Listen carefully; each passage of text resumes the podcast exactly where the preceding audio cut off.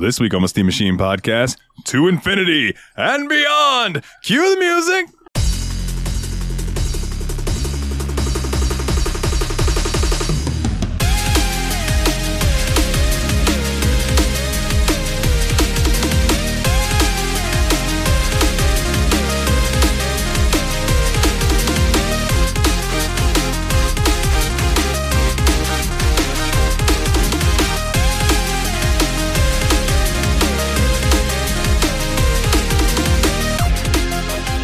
Hey, everybody, and welcome back to another episode of the Steam Machine podcast. My name is Dalton, and joining me, as always, over the Destructo Bros. What's up, everybody? Nate here again.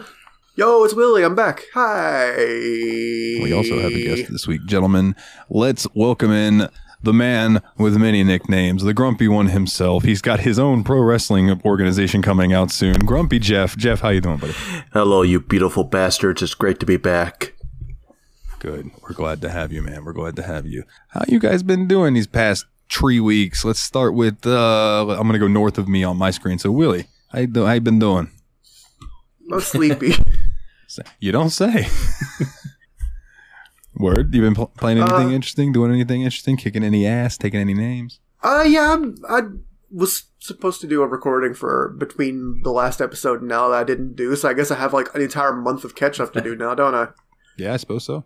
Uh, let's see. Um, what are some things? Uh, I, when we had uh, a windstorm about a month ago, uh, it took our power out. So uh, one of the only things I could really do is play portable games on the Switch because I didn't really have any of my other electronics going on. Uh, so I started um, Link's Awakening DX on the uh, the Game Boy on there, and um, that game's really good. Like I, I I finished about half of it, and uh, it's really fun. It's a lot more. I thought it was going to be a lot more simple and a lot more like the 8 bit NES games, but I would say it feels a lot more like it really is Zelda 4, like it's a successor to Link to the Past. Like a little bit simpler in terms of, you know, graphics and gameplay, but not much. And uh, it does a lot of cool stuff that the NES games couldn't do. Now, Link's Awakening, that was the one that was originally the Game Boy game, correct? Yeah, there was the. Game Boy one, and then there was Link's Awakening DX, which was the Game Boy Color Mhm. version that added um, some well color, obviously. it also added like a hidden dungeon and stuff. Um, that that's the version I'm Okay. playing. And then for the Switch, there was also um, a remake that uses this kind of cool like kind of like clay toy looking art style that has come out fairly recently. It That was like a, that's one of the reasons I'm so I was gonna say, it was almost chibi too, in a way. yeah, yeah. yeah. It it looks like toys. It makes me happy. They look like little cute toys, like mascot toys. And um, so I was really surprised that I-, I thought there was a good chance that we would never get a Game Boy Online on Switch because they had just sold not only that but also the Metroid 2 remake. And I'm like, there's no way that they're going to bring Game Boy there without bring, giving us Link's Awakening and Metroid 2. And there's no way they're going to give us that while they're actively selling those games for full price. But I'll be damned if they didn't put both of them on there. Yeah, yeah. I, I was uh, I was quite happy when I logged into my Switch the other day and was looking at the little selection, and I can't help but wonder like what else is gonna come. I can. I'm gonna put money on it right now. I'll, I'll bet one dollar. Oh, hot roller. Hi- Oh yeah, you know me. and I'm gonna pinch that dollar as you take it from me as I lose. But I do not think that they will ever put Pokemon games on there. I, I think you're, I think you're, you're pretty right. right. That's probably right. Just because the trading is going to be difficult to pull off. Yeah, Then again, they they were willing to do some online related updates to GoldenEye, so you know maybe there's a fair chance. enough. Or, or maybe if they did But- do a Pokemon game on there, it'd be like the Pokemon trading card Game Boy game. well, they do have Pokemon. Mhm. They I do think have that they Pokemon would do- Snap on the Nintendo 64. That's Isn't Stadium true. coming out as well? Probably. Ooh. I wouldn't be surprised. And do you guys remember how cool it was back in the day to play Stadium and be able to put that little thing in the back of your controller and pop that Game Boy game in there and then play it on the TV? Yep. It was like, hell yeah, this is so cool. And now we just can emulate it on whatever screen we feel like. You could probably get Pokemon, the original Pokemon games, to run on a refrigerator that's new enough. Like, We get Pokemon running inside Doom. I'm sure that exists already. now, if you can get Doom running in Man. Pokemon, Yeah, That would be fun. You go up to the PC and you got like your Pokemon storage, you know, your item storage, Doom. yeah, I think that would be fun. Um, but yeah, man. So Sorry, the, What el- what my uh, my third cat is uh, behind me. She's over by the curtains. Oh, she, How many she's gonna cats you the got got there? And she's the baby. She's gonna. I know Tito and Puke. Yeah. Uh, this is the other Magira. That's right. You told Yep, us. about she's that the one where uh, her name was inspired by Megara from Hades. Right. or Hercules. It's, it sounds like. A, I was gonna say or Me- Megara from Hercules. Yeah. Nah, Meg- Me- Megara from uh, Hades because she's a cooler character. Yeah. Fair Let's see if enough. I can. Uh, I mean, yeah, They both hot though. Megara and Hercules. I mean, you paint her however you want. yeah, Disney. no, it's she was not a good person. yeah, she's she's too dark. That, oh, that's racist. Get a good shot. Well, hold on. Let me see. Go ahead and continue talking. Anyway. Let me see. Yeah, I was gonna say. Anyway, Willie, what else you been up to, bud? Um. Let's see. Hold on. I'm, I'm really curious as to what this is gonna look like. yeah, no, it's This is not. This is not working, bro. I will say. you could see Yeah. her white, but otherwise, There's like little dainty paws. That's all we get. I know that you and uh, you and Nate been kicking some ass in some Rocket League recently. Oh yeah, we uh, recently did our placement matches for this new season. We got into Diamond Two slash Diamond One, so getting to Diamond last season wasn't a fluke. So that feels good. Yeah, that's what's up. That's what's up. Um, There was a, a recent Doom WAD that came out a while back. That's like really cool horror themed one that I've been really enjoying as well. It's called uh, MyHouse.wad, and it starts off like when you go to the thread to download it. It like it acts like the story behind it is this guy found um, a wad that his friend had made before he died that was just a recreation of his actual house in Doom. And this was a really popular thing for people to do back in like the 90s was to just recreate your house in Doom. It was like one of the most popular you know, just first projects people would do. And so a lot of times people weren't really into it. It wasn't like they weren't really all that special, but you know, they were only interesting to the people that made it. But in the case of this one, you start off going into the house and you know you fight a couple of low tier monsters and you find the keys and stuff and leave the house but then when you turn around and look back inside the house there's monsters in there again hmm. and so when you go back in things have changed slightly and it keeps on building and building until like the just new rooms that have suddenly appeared in the house. There's like impossible geometry out of House of Leaves at one point in the game, and it keeps on getting stranger and stranger. Where you, the, the game, if you enter a cheat code, the game actually knows about that and has special responses for that. If you hit ID clip and try to leave the bu- uh, building, for instance, you will literally clip into the actual back rooms. That's awesome. amazing. Yeah.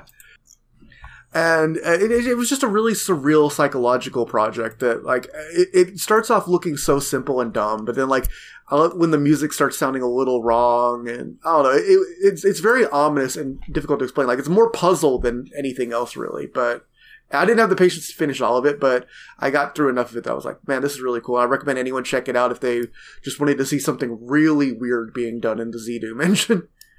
Oh yeah. Um, one thing I want to bring up before I ask anybody else, like what's going on, like I want because I want specifically Nate and Willie your opinions on this. They're shutting down MultiVersus for like Oh, six boy. months to however long, and I'm just curious how you guys being got- dude the you know two dudes that I know that played a lot of it. Um, how do you feel about that? And do you think it's kind of odd? Because it strikes me as very fucking odd.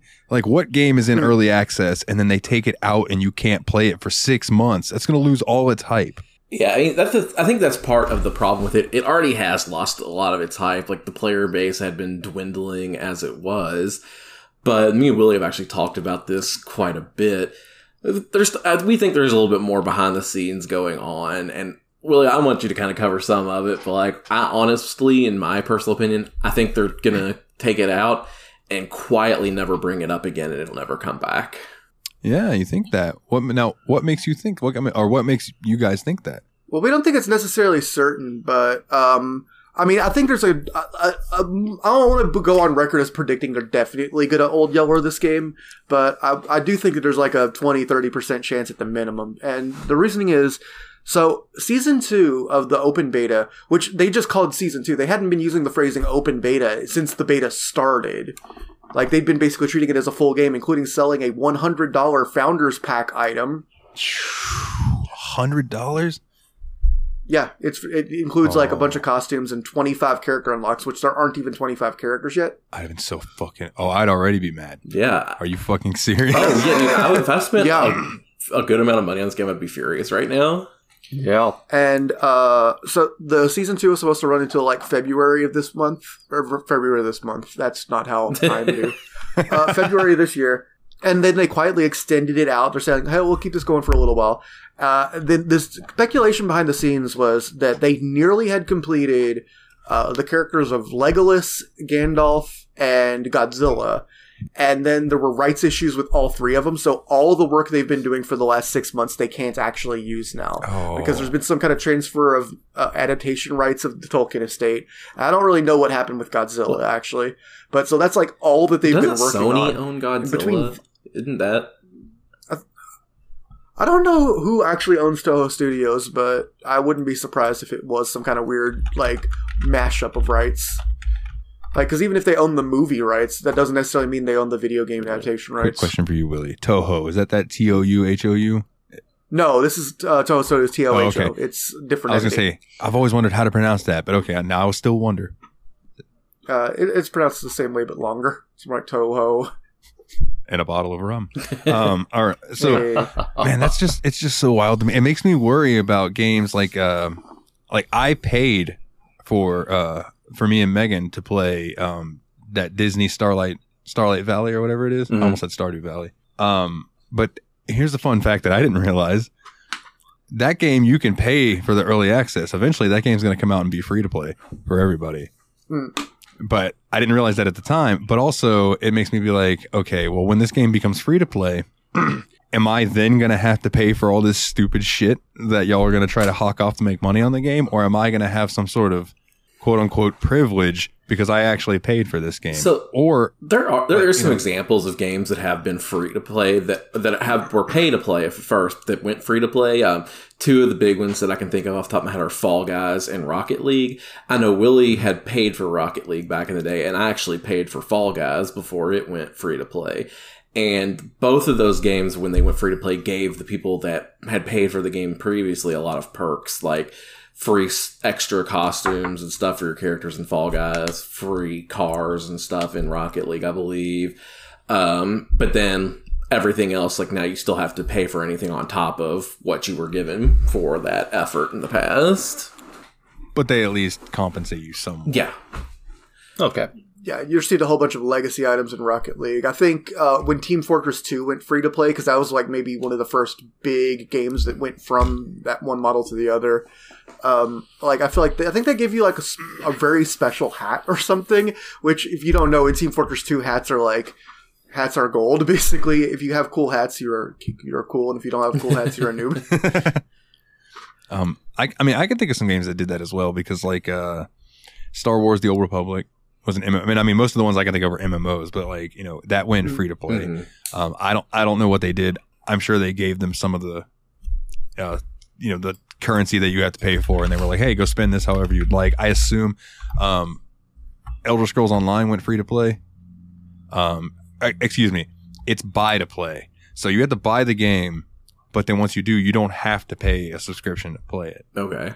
You can, Okay. and there are benefits to that, Yeah. and that's the same way Fallout 76 is. Okay.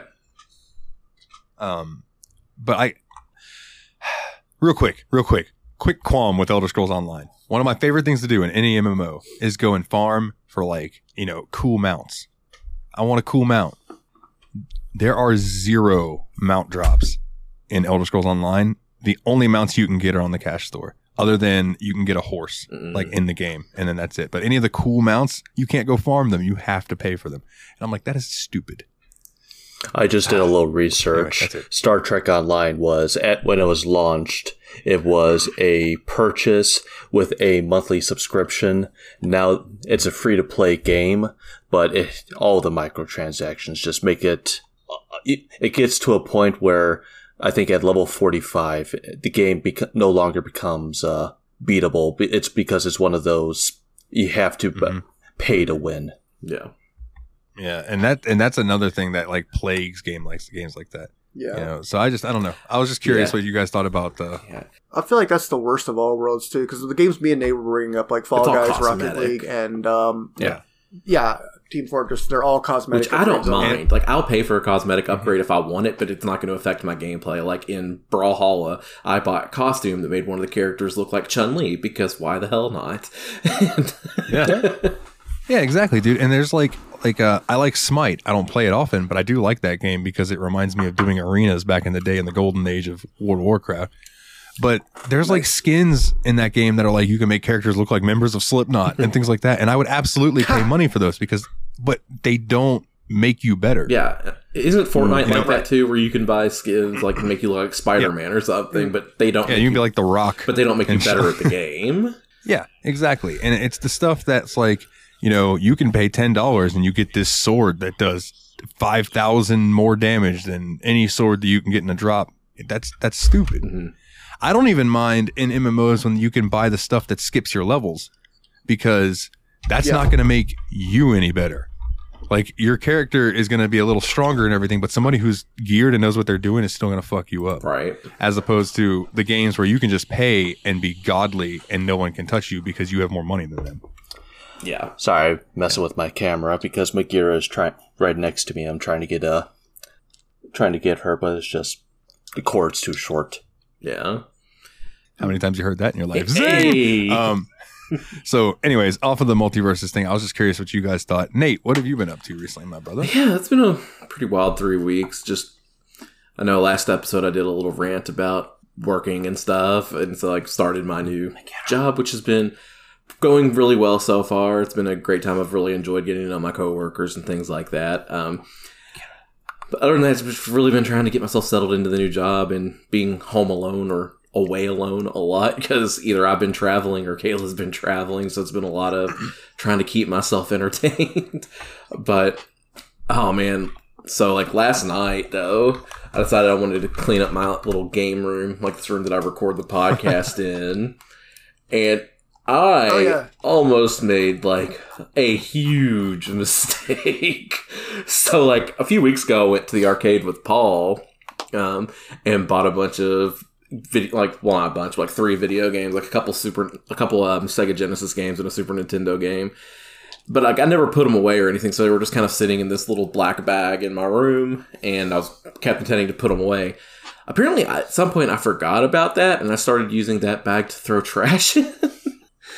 And so I ended up throwing that into the bigger trash Lord. can, and I just didn't even think about it. And then later that night, I was like, for some reason, my brain started thinking about Yakuza, and specifically Yakuza Zero, and how you could play Super Hang On in that game, and how like one time I went into Yakuza just to play Super Hang On because I felt like playing Super Hang On. I was like, oh yeah, I bought a copy of Super Hang On a couple weeks ago when I was out with Paul. And so like I leaned over to where my games are. I was like, where the hell is that bag?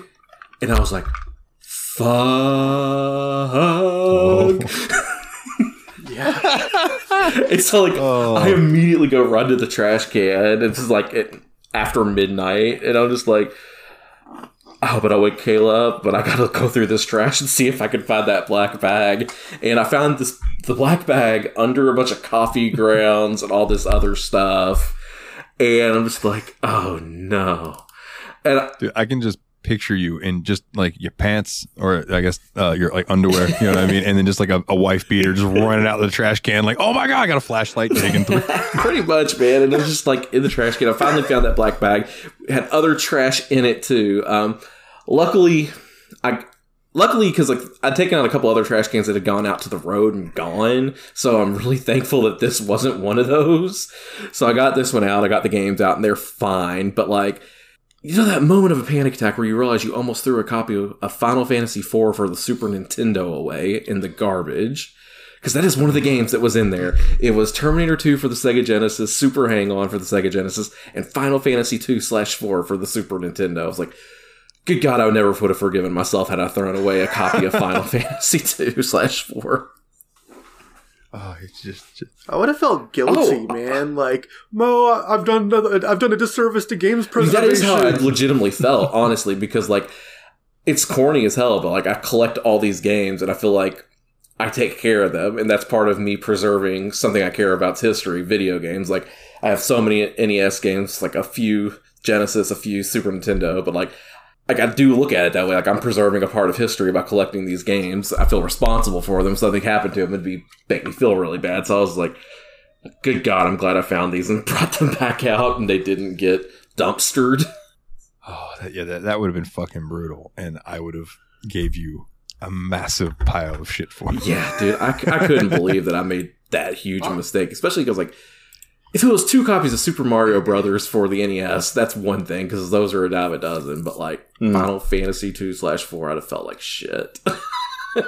Yeah, well, I'm glad that you fucking had that thought. yeah, so Kamurocho coming through. Yeah, so Yakuza Zero and Super Hang On. Yakuza Yeah. saves lives. Oh man, is there anything else you'd like to bring up? nah, I think that's about it for me, man. What about you, Jeff? What you been playing recently, my good sir? Uh, it's a couple games I've been dabbling into. Uh, the game that we're going to be talking about today, uh, I've dabbled in uh, Red Dead Redemption 2 for a little bit, and that's still a, uh S tier game. It's fantastic. Man, on the Patreon we were talking about procedural generation, but that game has one of the other things that's also similar to procedural generation, which is just emergent behaviors where so many systems run into each other and wacky shit happens. I just want to know, did you get any wacky stories from your last couple play sessions of uh, No, RDR? I nothing that's uh, worth telling. I, I I have a couple the last time I played, and I think I might have talked about these on YABSPOD or another show. But Jeff, you weren't here, so you have definitely talked on the show about uh, a- a nighttime incident where you accidentally did it in the day. Was Yeah, that the show? uh, it might have been. where you were like, It was- Hold on, refresh my memory. uh, you you're like setting up to do some great heist at night. Oh, oh, oh, oh, you yeah, encountered yeah, like yeah. the vampires No. or something. and then just accidentally fired off my gun, Yeah. and then he was like, "What the fuck are you doing?" Yeah. No, yeah, no, um, yeah, yeah. yeah, that that was just me, and like, and that was one of those things. It didn't fail the mission. I just now had to deal with it. yeah. Yeah, you know, Yeah. Um, two others that jumped in my mind was that I was coming up on this lady, and she's like, "Can you please help me, sir? Oh my God, help me!" So I slow my horse down, and I'm sitting there and I'm talking to her, and she's like, "Could you help me? I need to get to such and such for some reason." And this fucking person on a carriage just comes barreling past me and just runs her over mid sentence. Boom! She's dead. Boom. Done. This carriage fucking flips. The horses go down. Both them are dead. Dude riding the carriage is dead. And I'm just standing here in front of this fucking massacre. And somebody comes up and says investigating. And I'm like, I didn't do anything. so then I have to run because if they see me at this crime, they're going to think I had something to do with it. I guess because I need to go pay off some bounties or something. But like, I'm just like, what the fuck? And then this other time, I'm in, uh, there's like a real marshy area. And I come walking up. A marsh? It's a Randy Marsh. Eh. Ah. Um, there's a there's this area. So I come up and there's just someone hanging from a tree.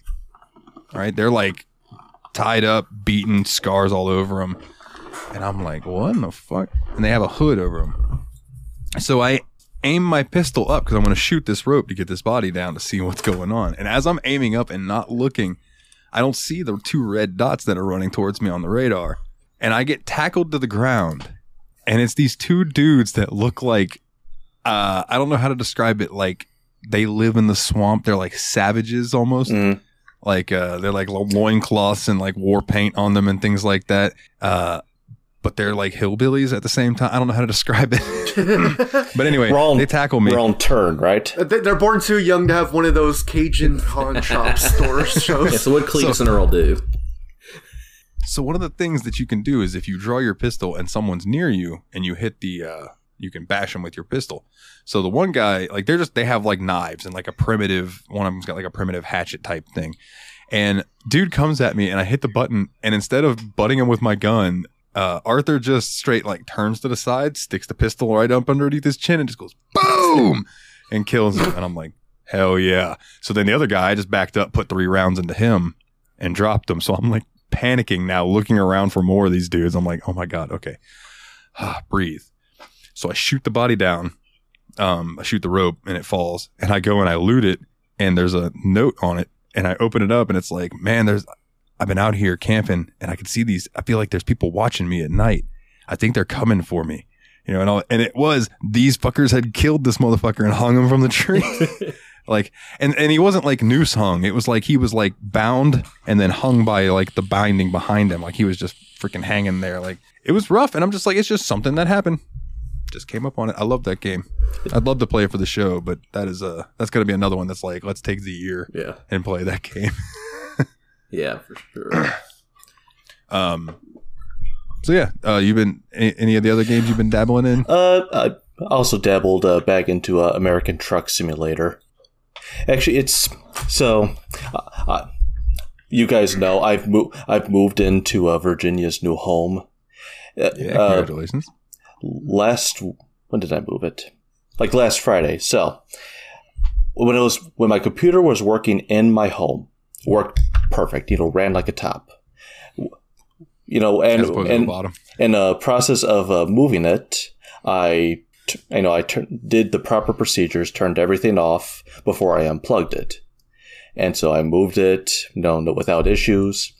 Turned it, turned on my computer, everything's running fine. But games like BeamNG.drive and uh, American Truck Simulator, the frame rate would drop. You know, it's you know significant. It's just like I made no changes bet- from the moment I from my home to Virginia's home, and yet I was having frame rate issues.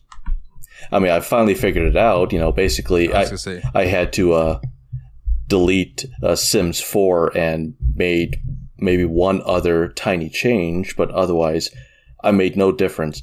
I made no hu- changes to my computer, and yet the frame rates were been restored. So was it a space on your hard drive issue? Because I know, like, if you start getting to the point where your drive's got like 50 gigs or less, now on it, I still have it starts reading real slow. I still have uh, like two three hundred uh, gigs available. So the moral So of the it story, wasn't a don't space- install it wasn't a Sims sp- 4. Yeah.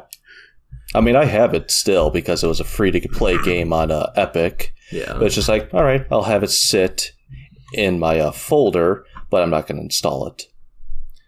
I just want to point out that is actually another game that very recently went free to play. Is The Sims 4. Um, Yeah, the base right, game is free to play, and you do not want to know how much the deal, all the Oh, DLC yeah. would cost you if it's not on sale. If it is on sale, it's still going to cost you an arm and a leg. But dude, not on sale. Ooh, you better be a big fan of that fucking game. um, yeah, I, I love the Sims series, but after a certain point, they're uh, it gets to the point where I'm like, all right, I'm gonna find, I'm gonna get this other way. Because There have been a million things I've heard criticism of EA for, and yet I still think that the Sims monetization scheme with DLC is one of the top three. yeah, dude. And you know, I hate to say it, um, the the people that make uh, Planet Coaster, um, Jurassic World Evolution, and those they- they're the same way. I think it's Paradox or something like that. Like they they put a lot of DLC into their games too. That just could be things that they just included in the game. I thought Paradox were the people that made the Oh. really, really nerdy war, like War Sims. You are absolutely right. Give me one second. like uh, Hearts of Iron and Europa, whatever. You are 100% right. I am thinking of Frontier. Frontier Development. Frontier. Yeah, they uh I don't know. It's just like they'll release a, a DLC for twelve ninety nine and you get like one ride and a couple things and that's it. And it's just like, man, that's a lot of money for that. For and that's just for Planet Coaster as an example. But you know, oh buy this new DLC. It comes with four new dinosaur types. It's only fourteen ninety nine. you know, like that kind of shit. Yeah. Um But if you think about it, dinosaurs have really long names. So if you think about you're paying by the letter, you're doing pretty good. oh man. So I'm just Well, I I'm guess- on Steam right now. I'm just looking up uh, Planet Coaster. If you want the complete collection, one hundred and thirty-one dollars. Ha, Jamali. Now One, let's compare that two, real- just real quick three, for the fun of it to The Sims 4. Um, uh, da, da, da, there is no. So there are 64 DLC for The Sims 4. if you want to add all of the DLC for The Sims 4 to your cart right now with none of them on sale and purchase them, it would cost you $1,000 or $1,044.37. Jesus, dude. Jesus Christ! That's nuts, dude. That's like I thought it was expensive that the uh, Galgun DLC that just makes everybody have nudity is like ninety bucks. And if you if you go and read the reviews on that when people are like, "Yeah, yeah, I paid for this. I, do I regret it?" Only afterwards. and shit like that. Oh, it's just funny. Um, After that post shmup clarity. yeah, the post shmup clarity. Um, so you were talking about American Truck Simulator. I would like to also bring up that I have been playing some American Truck Simulator as well because I got myself a Logitech G920.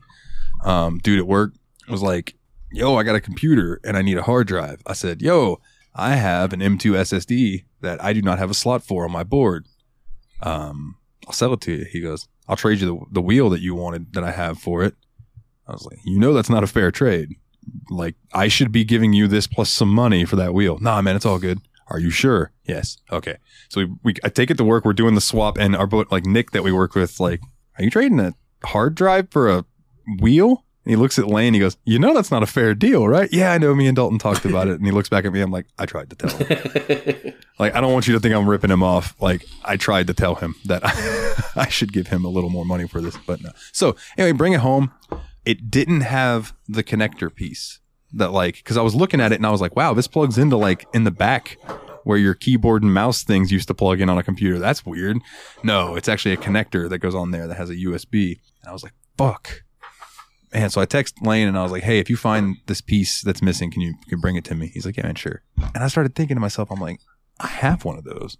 I've just seen it around. Like, you know what I mean? Like, you're just like Yeah. think about it, like, Mhm. I've just Yeah, yeah, seen yeah. this laying around somewhere. So I looked all over the fucking place, couldn't find it. Felt really defeated. Sat back down in my chair right where I'm at. where We're looking at you guys, and I looked over at my closet and went, "I bet it's underneath that shit up there." And I, I looked at the very top of my closet and just like lifted up this pair of pants that's up there, and it was just laying there. And I went, "How the fuck did I remember that?" Grabbed it, plugged it in, plugged it into the computer, and here's what freaked me out. So I plugged the wheel in, and the first thing that it did, once I, I'm sorry, I plugged it in, it didn't do anything, and it wouldn't recognize it. I downloaded Logitech G Hub, and as soon as I did that and opened that up, and it recognized the wheel, the wheel by itself turned all the way to the left, then turned all the way to the right, and then whipped around and centered. And I was like, whoa, okay.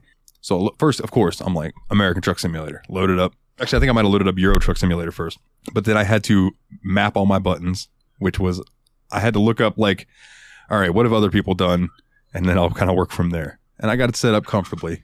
Um, was not expecting for the wheel itself to have haptic feedback and vibration and things, because I'm like driving along, and I hit a little bump in the road, and it was like my wheel went. And I Whoa. went, what the fuck? And then I'm like driving and I accidentally got a little over to the left and my wheel started going like I was riding over the things on the side of the road. And I was like, oh, this, is, this shit's so cool. Um, and then I also learned that controller, wheel, it's the same. Uh, if you're approaching a curve and you think you can take it at 70, you can't. Um, because I went around and I was like, "Oh, this is going fine," and then all of a sudden I'm like, "Why is the world tilting?"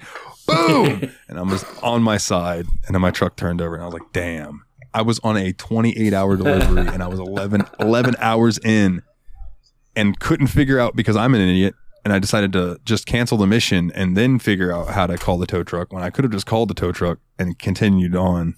But so yeah, wasted that. But Or just go back to an e- earlier autosave. Oh, yeah, I didn't think about that either. Sometimes your boy's dumb. All right. uh, so that that's been a lot of fun. Um, today I loaded up Harvestella because I've been seeing Brian play so much of it recently. So I was like, man, I'm gonna give that game another another play, and um, I'm probably gonna sink some hours into that game. Like Harvestella is so fun. It it reminds me of like if you took Harvest Moon and Ys and put them together and then added some Square Enix flair, some Squeenix on there. Um, that's what it reminds me of, and it's been a, it's been a lot of fun. I've also had a hankering for some 2D JRPGs, so I snagged. Um, and my my recent games is probably all fucked up. And oh yeah, here we go.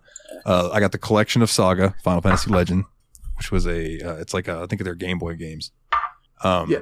I got Legend of Mana, and then I got Saga Frontier remastered, and then I got one called Touhou, and this is another one Touhou. That's how you said it was longer, like that. You can just say you can just say Touhou. People Okay, know what you mean. Touhou uh, Mystia's It, it's longer in Japanese. It's a single or a doubled vowel instead of a single. uh, Touhou Mystia's Izakaya, which is a restaurant simulator where you go out and gather ingredients and then serve stuff in that, but it's based in the Touhou um, world. So you're playing as characters from those games, things like that. Which I, I believe those are all shoot 'em ups, right? That's like a big genre of shoot 'em up. The main, the main series is shoot 'em ups, yeah. But there are also a lot of like the, the dude is really permissive with the licensing and lets ba- people basically do whatever they want as long as they're not like mega commercial with it or whatever. But like.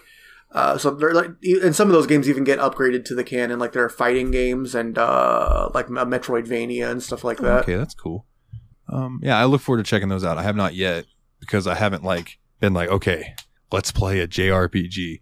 But I wanted to like have some because I've been really craving loading into one. So I might check out one of those uh, like collection of Saga. Like Game Boy games aren't super long, so I'll see maybe see how they are. Right. Um, I also picked up Days Gone because I've heard Dan from Factory Sealed um, rave about that. That game was really good, despite some jank. And you guys know me, jank doesn't bother me all that much. Mhm.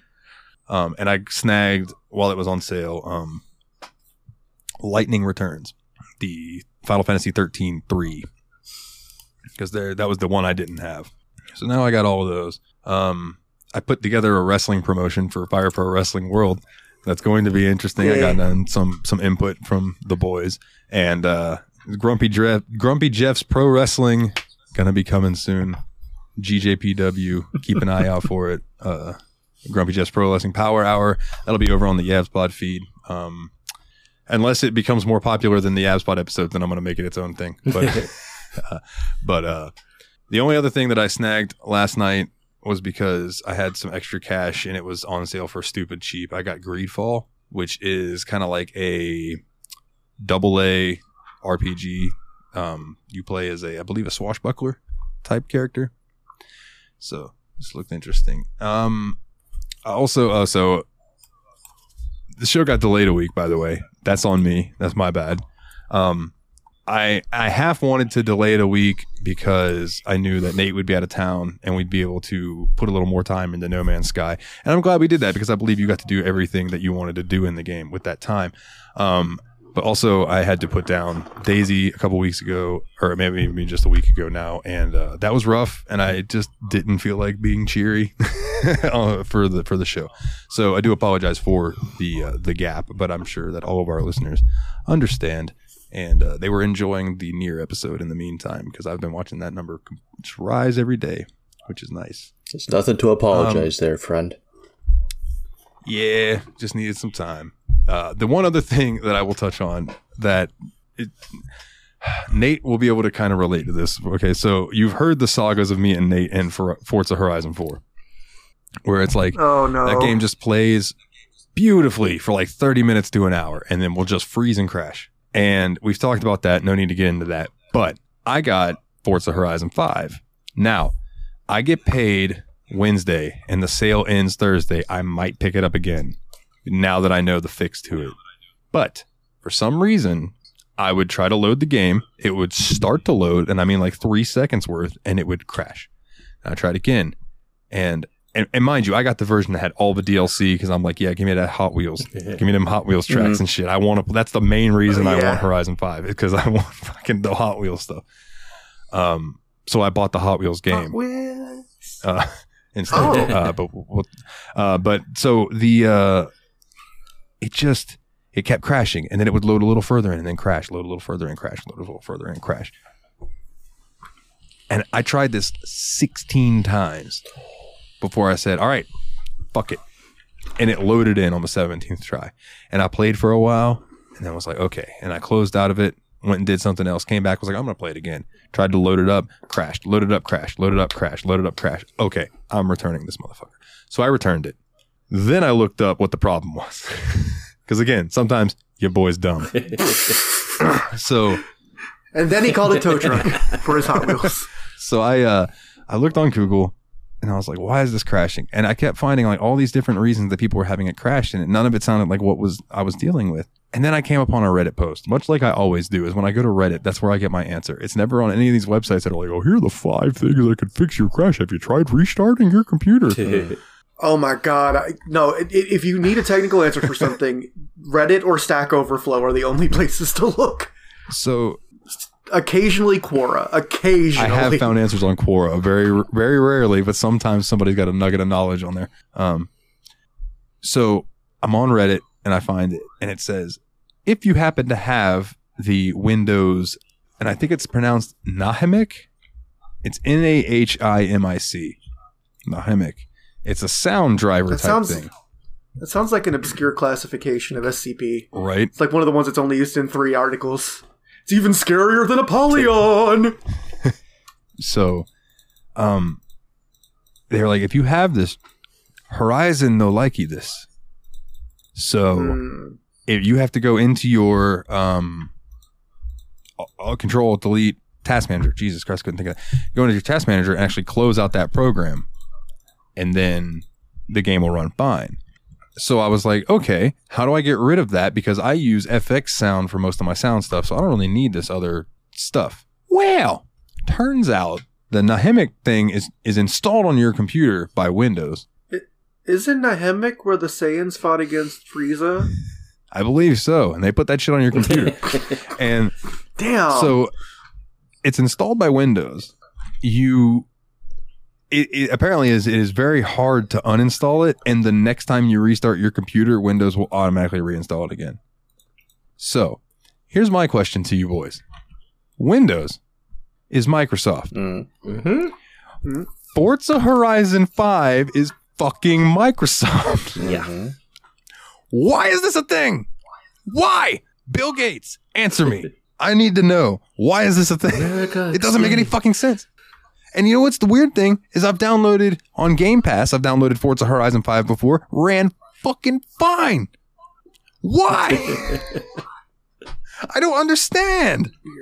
Oh, I don't understand why Ah. Forza Horizon 4 won't work with an NVIDIA card when NVIDIA is probably the most popular graphics card for PC gaming. I want to build a PC game that doesn't work on Pentium streams. It makes- they're not called Pentiums anymore. Intel's Intel It cores. makes me want to buy Forza Horizon 4 for Willie because he's got an AMD card and be like, dude, does this crash when you play it? Because if, like, wh- why? Again, just why? I don't understand. Microsoft, fix your shit. Yeah.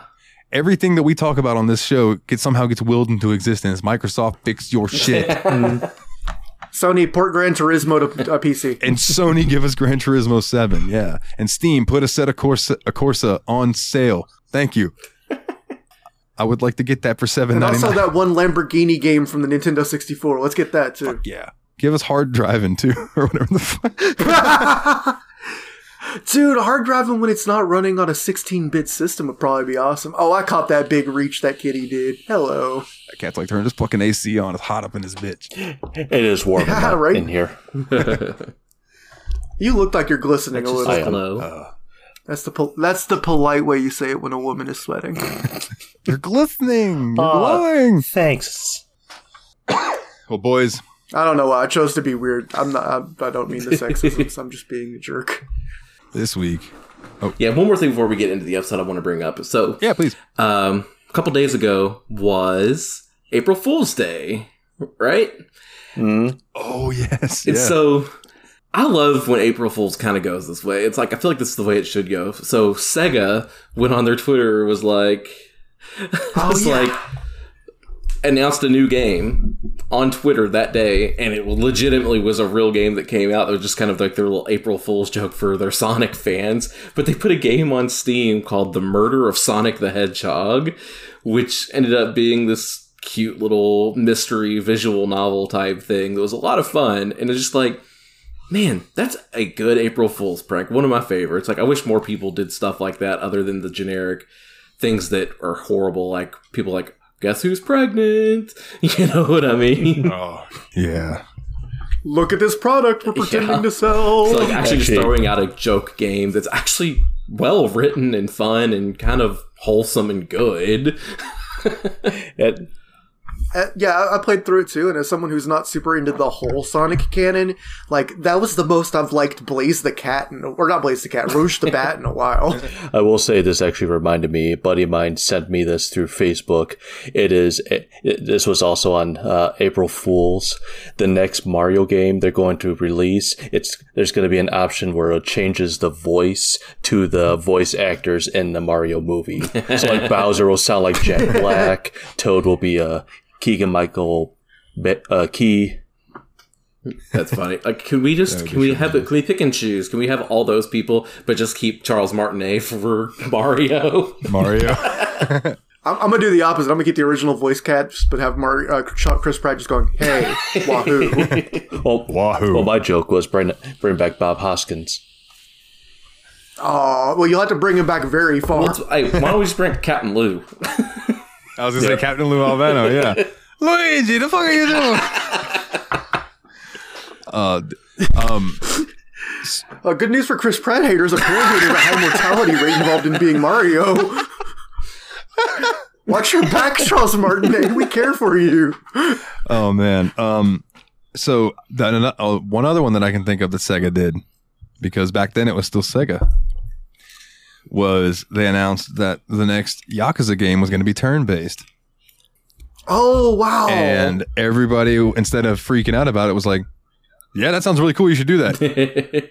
to the point that RGG Studios was like, "Well, fuck, all right, let's make it turn based," and they scrapped every all the combat that they had done for that game, and then built Yakuza Seven Like a Dragon into the turn based game that it is now. And now those series have split, and Yakuza is going to stay turn based, just wild. which is just so strange to me. Or I guess it's like a Man, I dragon fell now. for an April Fool's. Yeah, I fell for an April Fool's joke this year too because I mostly slept through April Fool's Day, and so I got up on the second and felt like people wouldn't still be carrying on the joke if it was still an April Fool's joke. So, uh, Chess.com had pretended that they sold it to uh, Grandmaster Anish Giri, who is basically kind of a meme because he always draws in all of his games. Like he never wins, he never loses, he just plays to tie everything. and they uh, even they even build up a bunch of bots on there where it's all bots that try to tie you deliberately, but they're it's obviously Anish Giri dressed up as some of their other bots. Nice. I, I've always liked when uh, I think it was Pornhub did where like you'd be watching something and at the bottom of your screen it would just popped up like video successfully shared to Facebook or video successfully shared to Twitter. And people would just, oh my god, and go and look and be like, oh, oh, thank God, There's a, no April You Fools. bastards. I, I honestly, I fucking hate April Fools That's for the most part because people, Yeah. just people are really shitty with it. But there are some golden nuggets. Here's my opinion about April Fool's Day. If you're not the kind of person that's comfortable making jokes until it's the designated day to be a silly little fool, you're not good enough at jokes to be making April Fool's Yeah. jokes. Yeah, I, I, I did like uh, Nippon Ichi Software put out one that they were like, we are going to be having it's going to be a dating sim visual novel. Which, by the way, I saw like six or seven different companies put out that their fucking April Fools was they were making a dating sim involving their characters. Um, but the Disgaea one was like it'll be coming out in, and then it gave a ridiculous Disgaea level number amount of amount of years, Nice. and then uh, I think the other one was like there was going to be like a near one, and it was coming out in the year like twelve thousand Nice. some ridiculous. You know, it's just things like that. I don't mind those. Mm. Um, We'll, we'll finish this Suikoden dating sim as soon as we finish coding all 108 paths. oh my goodness, that would be ridiculous. Speaking of, dude, I can't wait for that remake to come out on Steam. The Suikoden one and two remakes, because then maybe I'll finally play them. I, yeah, I never got into it either, but I knew people who were really into those games back in the day because, again, they loved the fact that they had a ridiculous number of characters. Yeah, dude, there's so many people you can recruit. Um, but all right. Um, yeah, fuck April Fool's Day. Moving on. but no, I'm, I, I still, I do, I did uh, add that Sonic game to my library, so I, I would like to try it at some point. It's, And- it's fun. It only took about like a little less than two hours, and let me just say that I was I was personally happy as a as a friend and as a co-host of this show that you played a visual novel and didn't hate it. So that's a good that's a good thing because I got like two or three of them that I'd really like to play. I might wait till they come up and they get voted for. If they if if they're on the list twice and they haven't been voted for, then I'll make it one of my picks. But um, we'll see. Um, so we played, gentlemen, this week, these few weeks, a I would say a little game, but it's not. We played a very very big game called No Man's Sky. So let's get some O dubs in here. The obligatory Wikipedia bullshit. No Man's Sky is an action adventure survival game developed and published by Hello Games. It was released Hello. worldwide for the PlayStation 4 and Windows on in August of 2016 and for Xbox One in July of 2018. And for the PlayStation 5 and Xbox Series X and S consoles in November of 2020. Has the PlayStation 5 seriously been out since 2020? Yeah. and it almost has a game. yeah, and it's it's just now becoming more readily available. um, and and No Man's Sky also came out for the Nintendo Switch in October of 2022. And while ports for Mac OS and iPad OS are in development currently, Man, an iPad version would be Yeah. super weird. yeah, I can't even imagine that. I'd imagine you can Uh, connect a controller to an iPad these days and just kind of That's You'd fair have- because I can connect. You can connect Bluetooth like yeah. your DS4 and Yeah, stuff to your yeah. phone. Mm. So, um, the game is built around five pillars exploration, survival, combat, trading, and base building. The players are free to perform within the entirety of a procedurally generated, deterministic open world universe, which includes over 18 quintillion planets. For those of you who don't know numbers, I believe a quintillion is a billion, billion, million. It's one in fif- one in It's a lot of eighteen zeros. zeros. It's five, yeah. I was gonna say it, So that's a billion billion. it's five in. I know that much because you got quin, and then you go quad. And Yeah, but they, they, they when they started billion, that's ten to the ninth. So trillion is ten to the twelfth. Yeah, it, it's ten. with- Uh, one with eighteen zeros. I'll tell you what, dog. You tend to the ninth, I'll tend to this eighth. How you doing? Hey.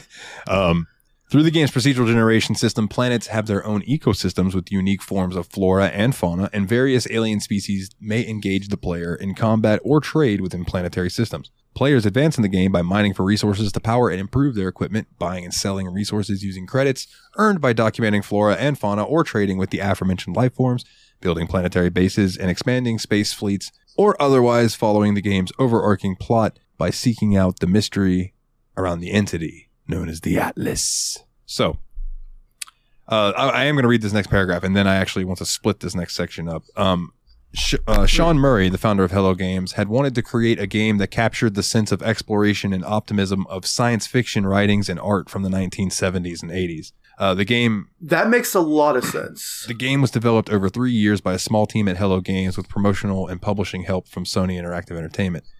Uh, the game was seen as an ambitious project for a small team by the gaming media, and Murray and Hello Games drew significant attention leading it to its release. Now, this is where I ask everybody, what was your first impression? But I'm going to split this because two of us here, or the four of us, there's two of us that have a very, very different first impression than the other two of us.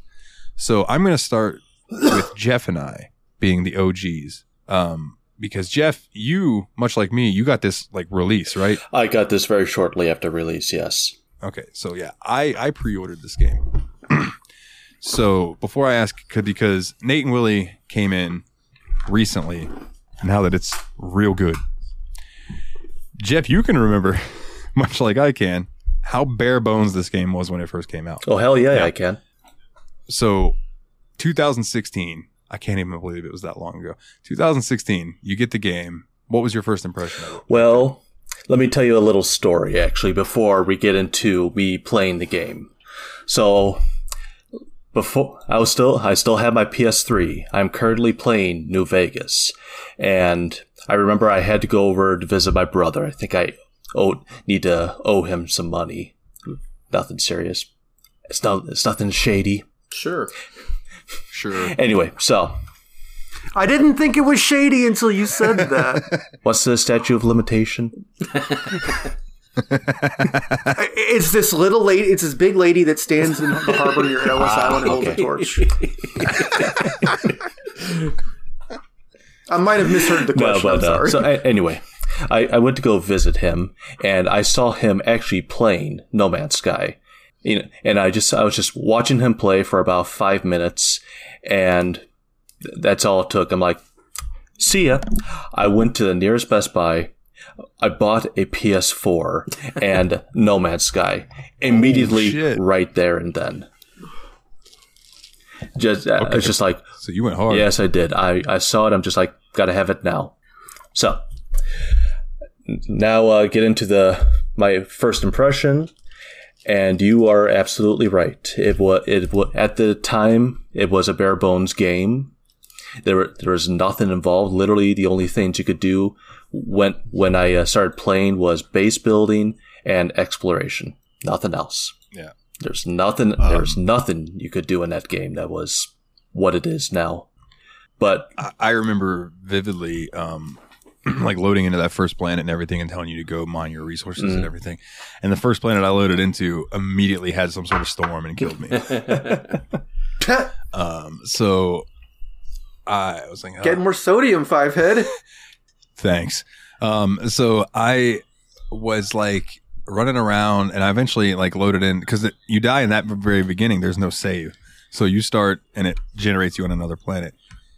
So I'm running around, and I'm like, this is so cool. Like, dude, I'm on a planet that's the size of a planet. Oh, this is so cool. And then I'm running around. I'm like, man, all this looks really flat. and there's just like a couple of hills, and then I see this creature. And listen, you guys think that you saw some silly shit. Now, do you remember on that one planet that we were on, Nate and Willie, the the thing that was like the giant cow, but it had the really Yeah. tiny little butterfly wings that it flew. So think about every creature you see is that ridiculous. That's how it was in the beginning. Like, I would, uh, or there would just be like a lot of those little bear creatures running around like a fucking Ewoks. Just like that was that was it. And you know, in the trailers and stuff, you had seen these big giant dinosaurs and these flowing rivers and grass and that was not what it was. no, Why did you sound so much like Vince McMahon the way you said grass? You're like, grass! Goddamn pal.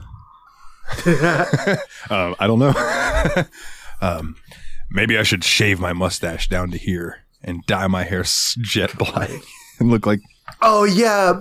So, uh, as of uh, yesterday, there was some news that Vince McMahon uh, is announced, and they've confirmed it, that the company that the parent company of UFC, Endeavor Group, is going to be merging UFC and WWE into one new company that's like a subsidiary of them. And there's a press conference, and you see Vince McMahon, and he genuinely if you're used to Vince McMahon as he appeared on WWE and the natural direction he was aging in, he took a weird, like a huge leap to the side where he now has like a weird, lumpy, thin mustache and he's dyed his hair all completely brown. Dude, he he looks like Snidely Whiplash. He looks like he's about to tie a lady He to has it a some huge cartoon villain.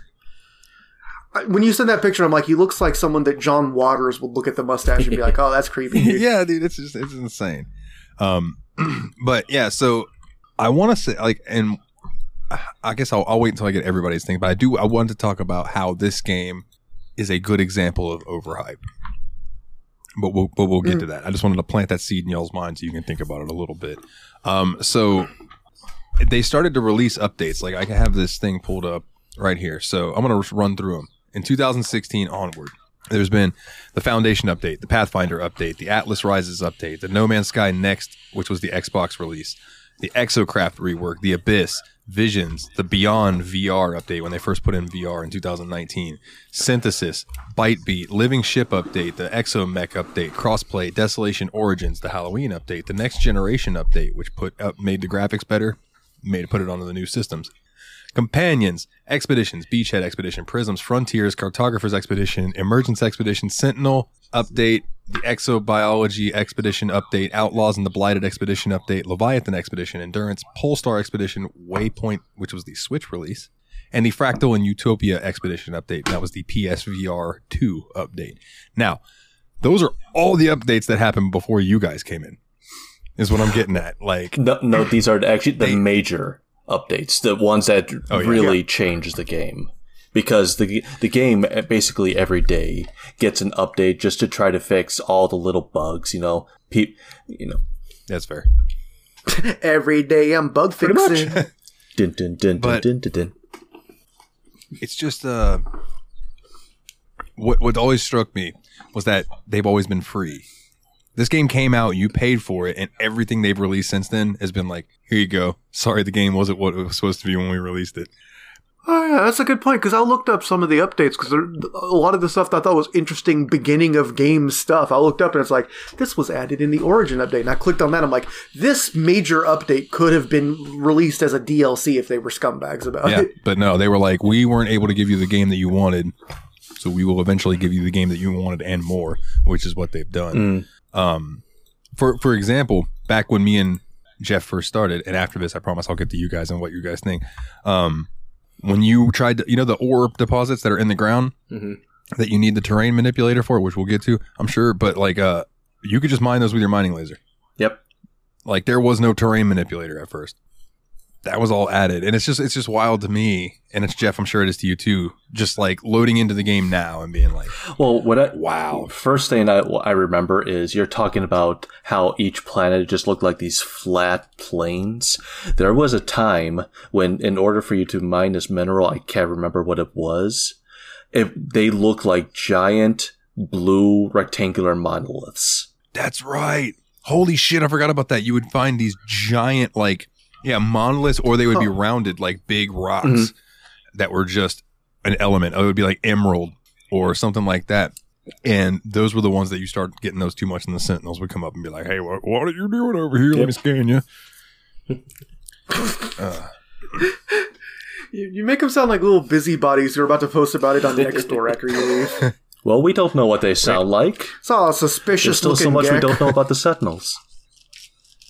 Some somebody comments, "You're always suspicious of the Gek."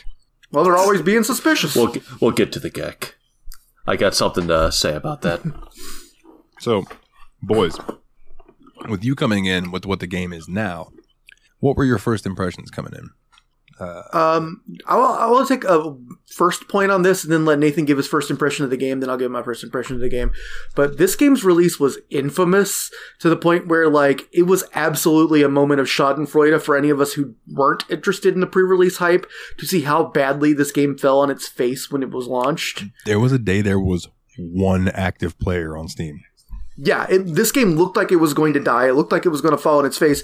And for their credit, Hello Games absolutely just white knuckled it, put everything they could into it, and really like impressed people. Like it was a similar story to Fallout 60 or mm-hmm. 76, where it launched as an absolute mockery, but eventually turned into an actual game people wanted to play. Yeah.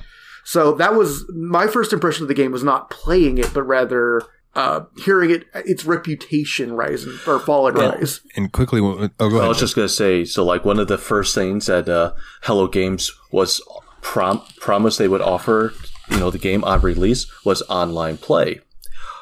Well, listening to all those uh, updates that uh, Dalton net- mentioned, I believe that was no-, no Man's Sky next. That was two years after the game's release when the f- game finally became online. Wow.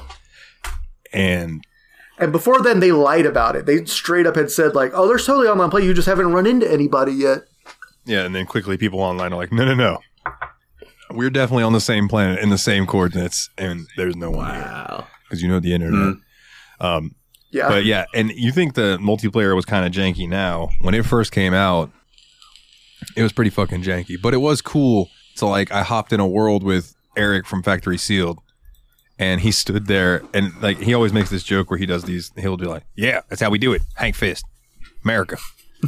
Right, Hank Fist. That's his America character is Hank Fist. So like he showed up on the planet and I used the terrain manipulator and the uh, the build thing to just spell out Hank Fist and Big Rock and it was just it was a cool moment, right? But uh, I just wanted to say I, I got some validation with this game because when it first came out, I was so hyped. I was talking about it on the Factory Sealed group.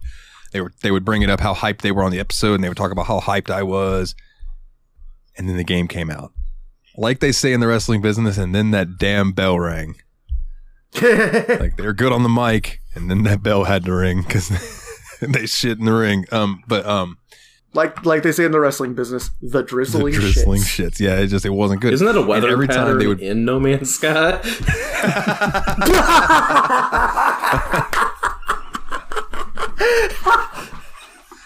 Yeah, I believe that's where you can find the creature Van Hammer. Damn, I had to light up a '90s WCW dude. Why? Uh, He was alive. I don't know. I can't say much about.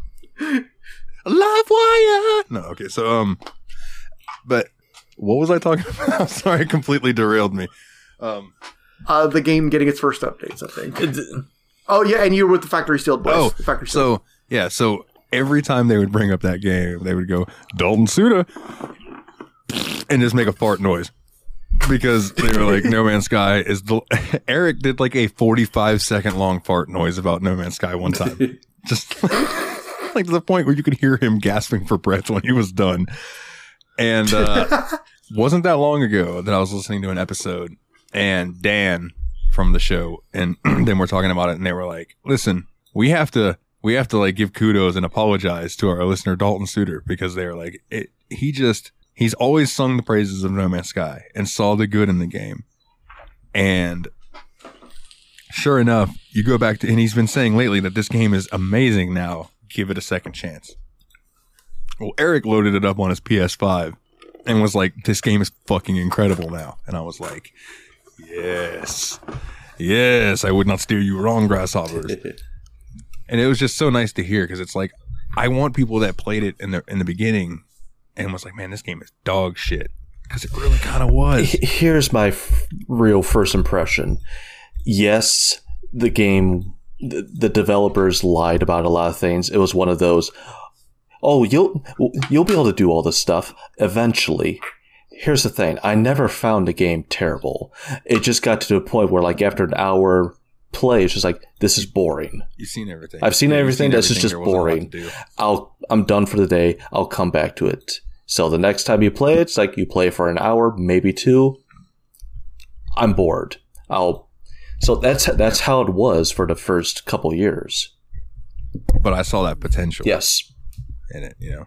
So okay, so now that that's out, Nate, first impressions, load up the game.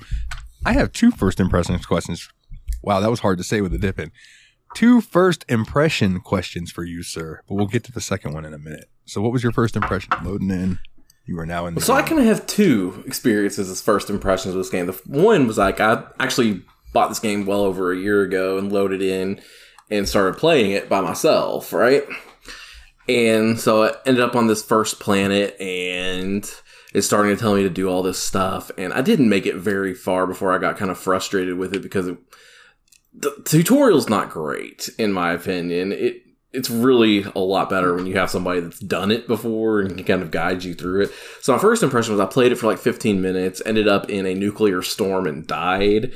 And said, eh, I'm over this. And you were like, play on creative mode. I was like, I don't want to play on creative mode. I want to play the video game. And if I can't play the video game, then screw it. So immediately kind of gave up on it after 15 minutes. And I was like, man, that was a big install for nothing. um, ended up coming back to it when Dalton picked it for the show, and we had our little group together. Me, Willie, and Dalton all loaded in a new game to the same planet, and just having a little bit of extra guidance to kind of get me through the first little section of it made all the difference. Everything easily made a lot more sense. How to do everything, with the buttons on controller were, and it was just was a really good experience that time because like finding the resources I needed never, didn't seem like as daunting or intimidating at this point, and it looked great. It was a gorgeous, gorgeous game. Just trying to figure out how to get to everything and do everything initially was extremely hard. You you are correct. The tutorial for this game it tells you what to do. It just doesn't show you where these mat- materials are. It tells So you what like- to do. It doesn't tell you how to do. That that Yeah. so it really helped having Dalton around because, like, we would be like, okay, we need ferrite dust. What does that look like? And he'd be like, okay, you see these little rocks that are kind of have a little greenish tinge to them, and they're kind of column shaped, and we'd be like, oh, okay, yeah, we'll get those. Mm. Yeah. And I, w- I was glad I was able to do that for you guys because I know that that game can be fucking overwhelming. You know, because it tells you to use your analysis visor. And you try to do that, and it's like, hey, your analysis visor Yeah. is broken. You- G- go fix it. Well, how do I fix it? you gotta You need this, this, and that. Where do I Use get your that? analysis finder to find it. you gotta craft it. Yeah. Well, how do I craft? Yeah. It, and it was funny because Willie, I think it was you, and I, I don't want to step on your. Uh, hopefully, I'm not stepping on your. Uh, what's something you're going to bring up? You said that you started a second character, and what took me, you, and Nate two hours just because we were going through slowly and kind of teaching. I was teaching everything to you guys. You said you did it in like 20 minutes. Yeah. Yeah, and it's just like, and I I was happy to hear that because that means I did a good job, like trying Yeah. to show you guys the ropes. And obviously, I did. Nate beat the fucker Yeah, before I did. also, when you know what you're doing, it's a lot easier to do those things. But like the lack of decent tutorials on how to do the things is kind of a present issue in the game. yeah, Yeah, but I would also say that that makes it a a good game to recommend jumping in with uh, a friend that's a little bit more knowledgeable, but isn't like gonna try to speed run you through the start of the game like some people do Yeah. when I'm trying to play Yeah. like survival games. Like some people are just like, okay, I've already built us a base. I've already done. Like, what am I supposed to do? Just hang out. Um, go get iron. Play the and I'm like. I want to learn Yeah. how to Mm. play the Yeah. game. That's been an issue I've trying to had play in the a lot of group games. Valheim. Yeah. you, you don't Basically, say. any game with survival and crafting elements, like, that, I- that I don't- seems to be a big problem. Where if you're a new player, you I get don't left want behind you to so give me easily. the better sword. I want to know how to get a better sword. yeah, and, Yeah. and I listen. Te- teach a man to I'm sword. 100 percent guilty of being like, let me give you things, but usually it's because it's like, let me give you these, and I will also teach you how to get them. But let, but let me help Yeah. you a little bit as well. I was like, like I'd give you guys things that would sell for yeah, some that, money. that was It's a like big deal. here's how you also go get them, like the the core, the larval Yeah. cores or whatever they were.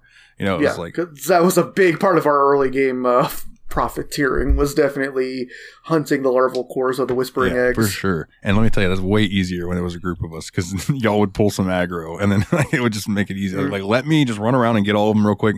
You guys shoot, Yeah. and then we'll distribute loot. But the thing is, I got super comfortable doing it by Yeah. myself too. Yeah, and eventually you get to the point where you can just you just run circles around that place, gather them all up, and head out before you even get Yeah. hit by one of those Just things. grab all the eggs, get in the ship, and go. But God forbid you're on a planet with low gravity and one of those things hits you with a headbutt because you're going a mile and a half away. Like, Looks like Team Rocket's blasting off again. um, but yeah, I I would actually I would like to really, and maybe I'll pick it one day when like, I need to actually get.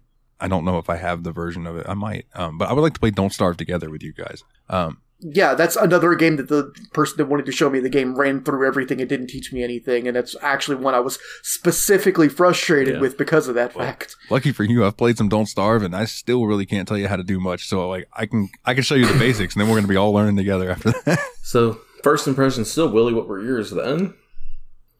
Um, so we all ended up joining one file together. Na- unlike Nate, I didn't even have a first attempt because I literally got the game for the show, um, or I was bought the game for the show rather. Thank you, Patreon. and mm-hmm. thank you Patreon. You guys absolutely make this work out for us, so appreciate that a ton. Um, but um, my first impression was I felt okay.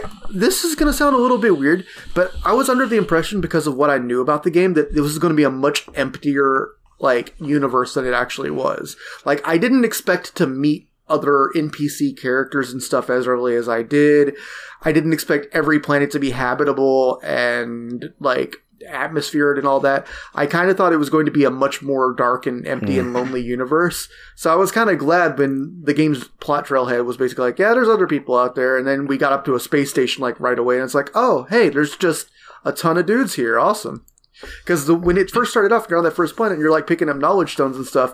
You're like, "Am I learning like an ancient language of a dead species?" No, there, there's just some robot people that are up on the space station right now. You can go talk to them. Hmm? Yeah, the Korvax. Now, being somebody who had Yeah. played the game, one of my favorite moments with you guys. Hold on, let me get this white screen off so I'm not like blinding you guys. Um, one of my favorite things was when you guys, you know, when we first made it off the planet and we're into space and seeing y'all's reaction to being like, "Whoa, this is so cool! Like, let's go visit these other planets and mm-hmm. check this out." Yada yada yada.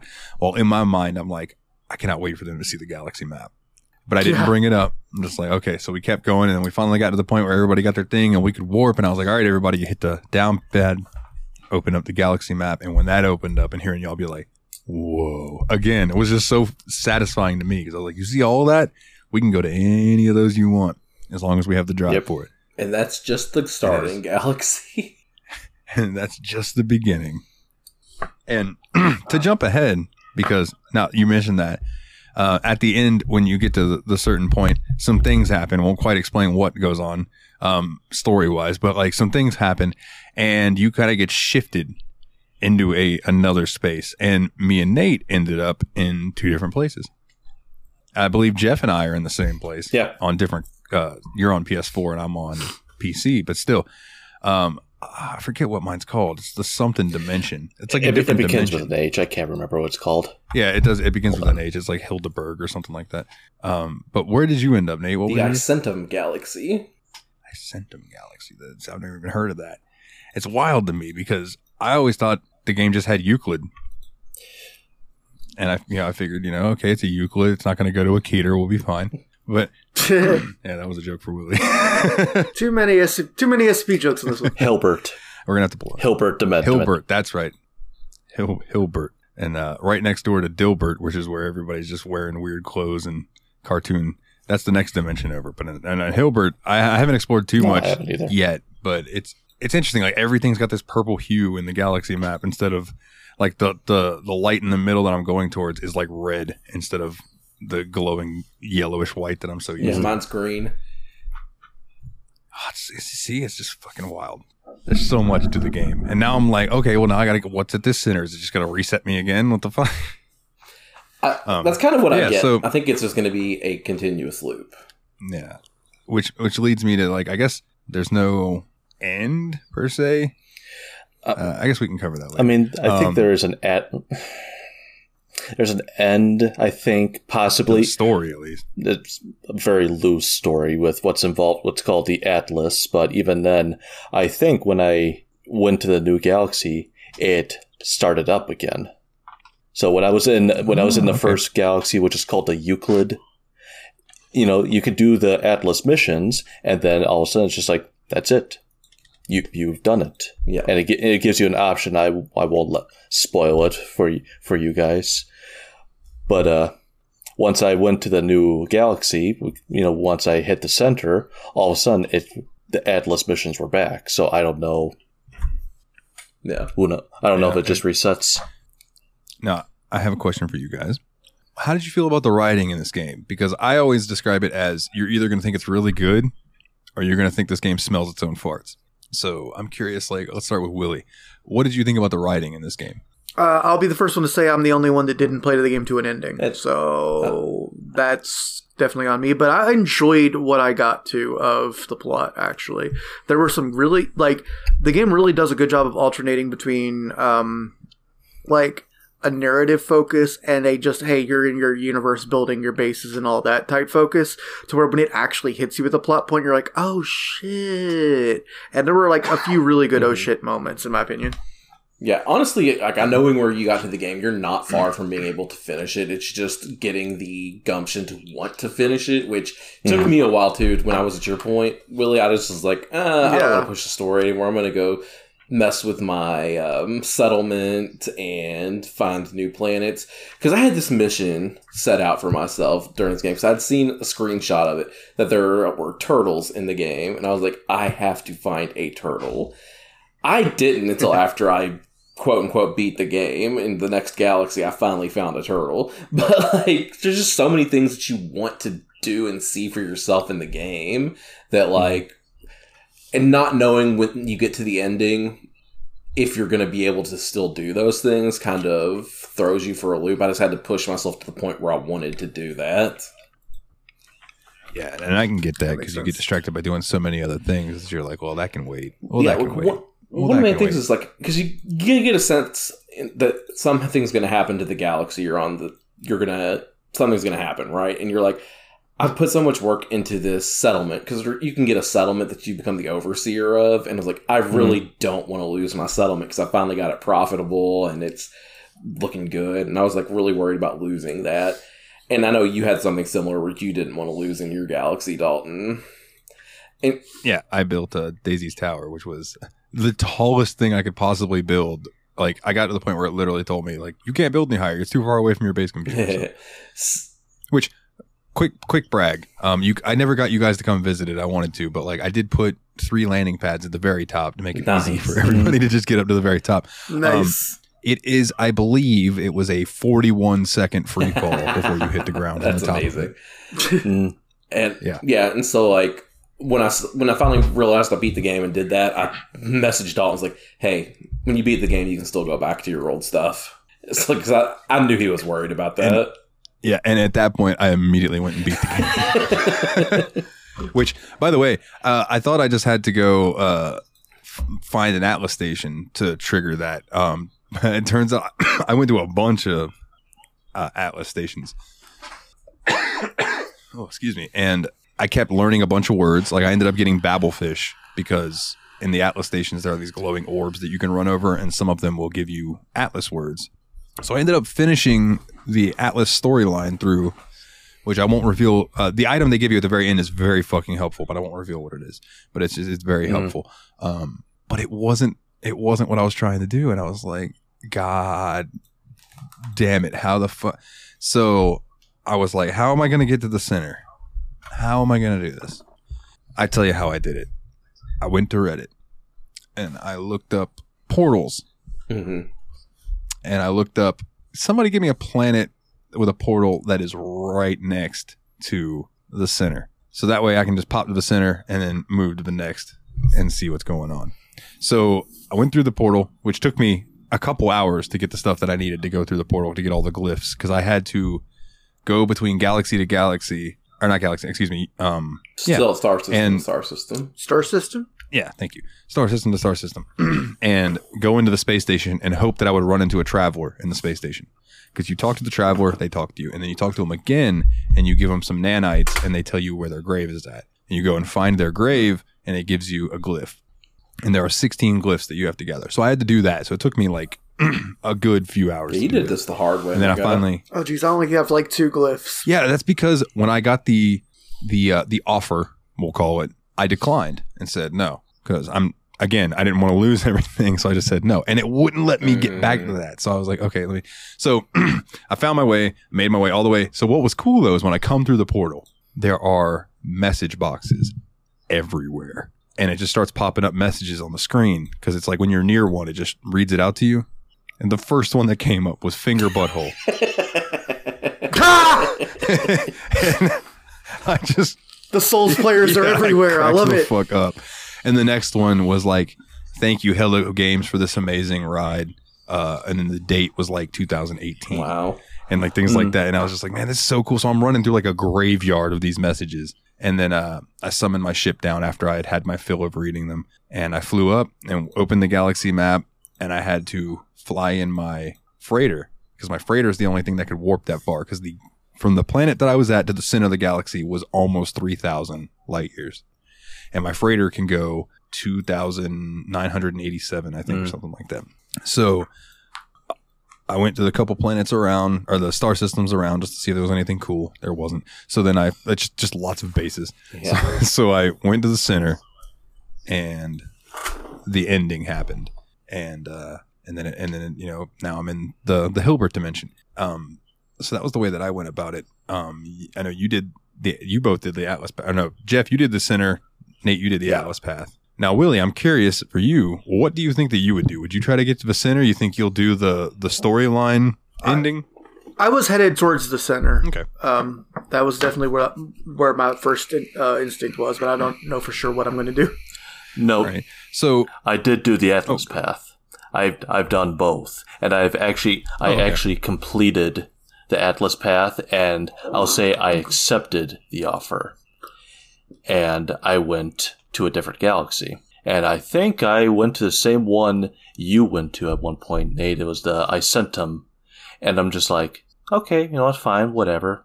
I'll get to the center because I I read that there's supposed to be like a cent like there's like there's supposed to be like a system like no, towards the center. It's just like this is where everyone congregates. You know, this is where they build their bases and whatnot. The hub, the yeah. central hub, and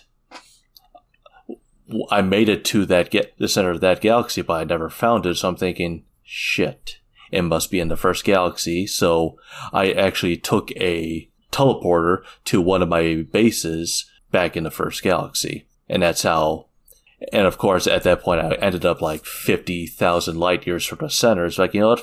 Doesn't matter. I'm back in the first galaxy. Let's start heading back towards, let's do the, go towards the center of this one.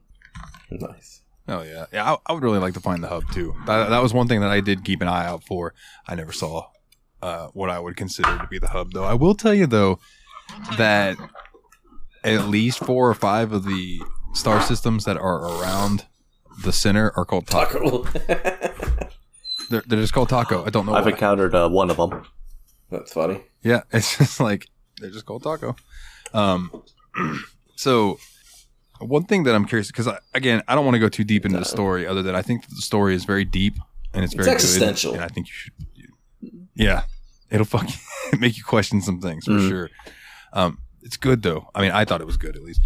Uh, I'm curious. Did you guys have any flip favorite favorite? Do you have any flavors? Um, did you have any favorite um, planet types that you came across? I, I- actually, I have a funny story with the uh, heat fire planets.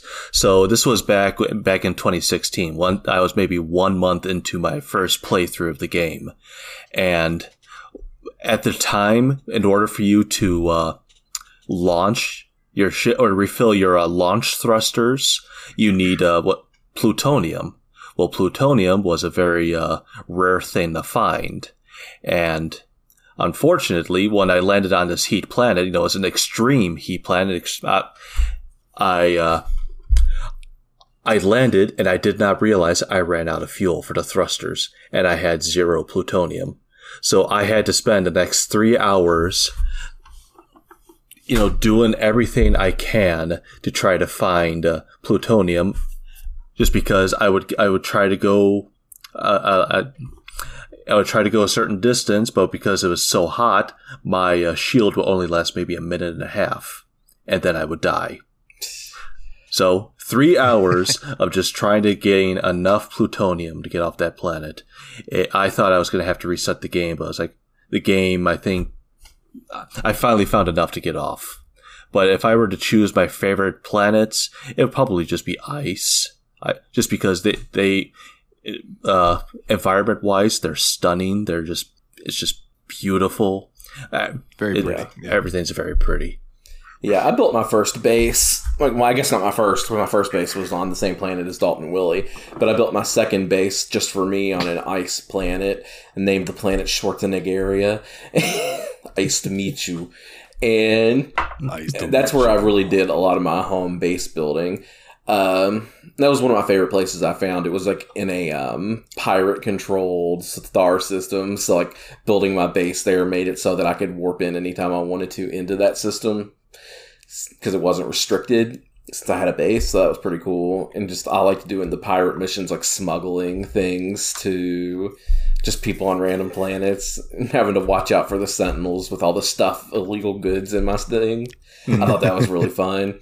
Um, another planets types that I like, I really liked the ones that were more chill. Like the there were some that's all called like rainy planet or green planet, things like that. Where and then there was one I think it was called Flourishing Planet. And when I landed on that one, I think that's the one where I took photos of and posted them into the Discord screenshots area where I was just me riding a giant dragonfly.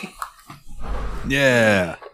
like Yeah, just sure. ones had like the because that's one of the things that I spent most of my time was doing is fauna hunting. So I would land on every planet and try to find the coolest fauna I could find on every planet. Mm. Yeah, I love finding cr- new creatures, dude, because they're always so cool looking, or they just Yeah. look silly. Well, one of the funniest Which is both moments wins. ever I had, I probably laughed for a whole minute, was I made a companion with like a, a butterfly. And I'm just, I just like, can I ride this butterfly? And next thing I know, I, yes, I am. So like, what, what does this look like in the third person?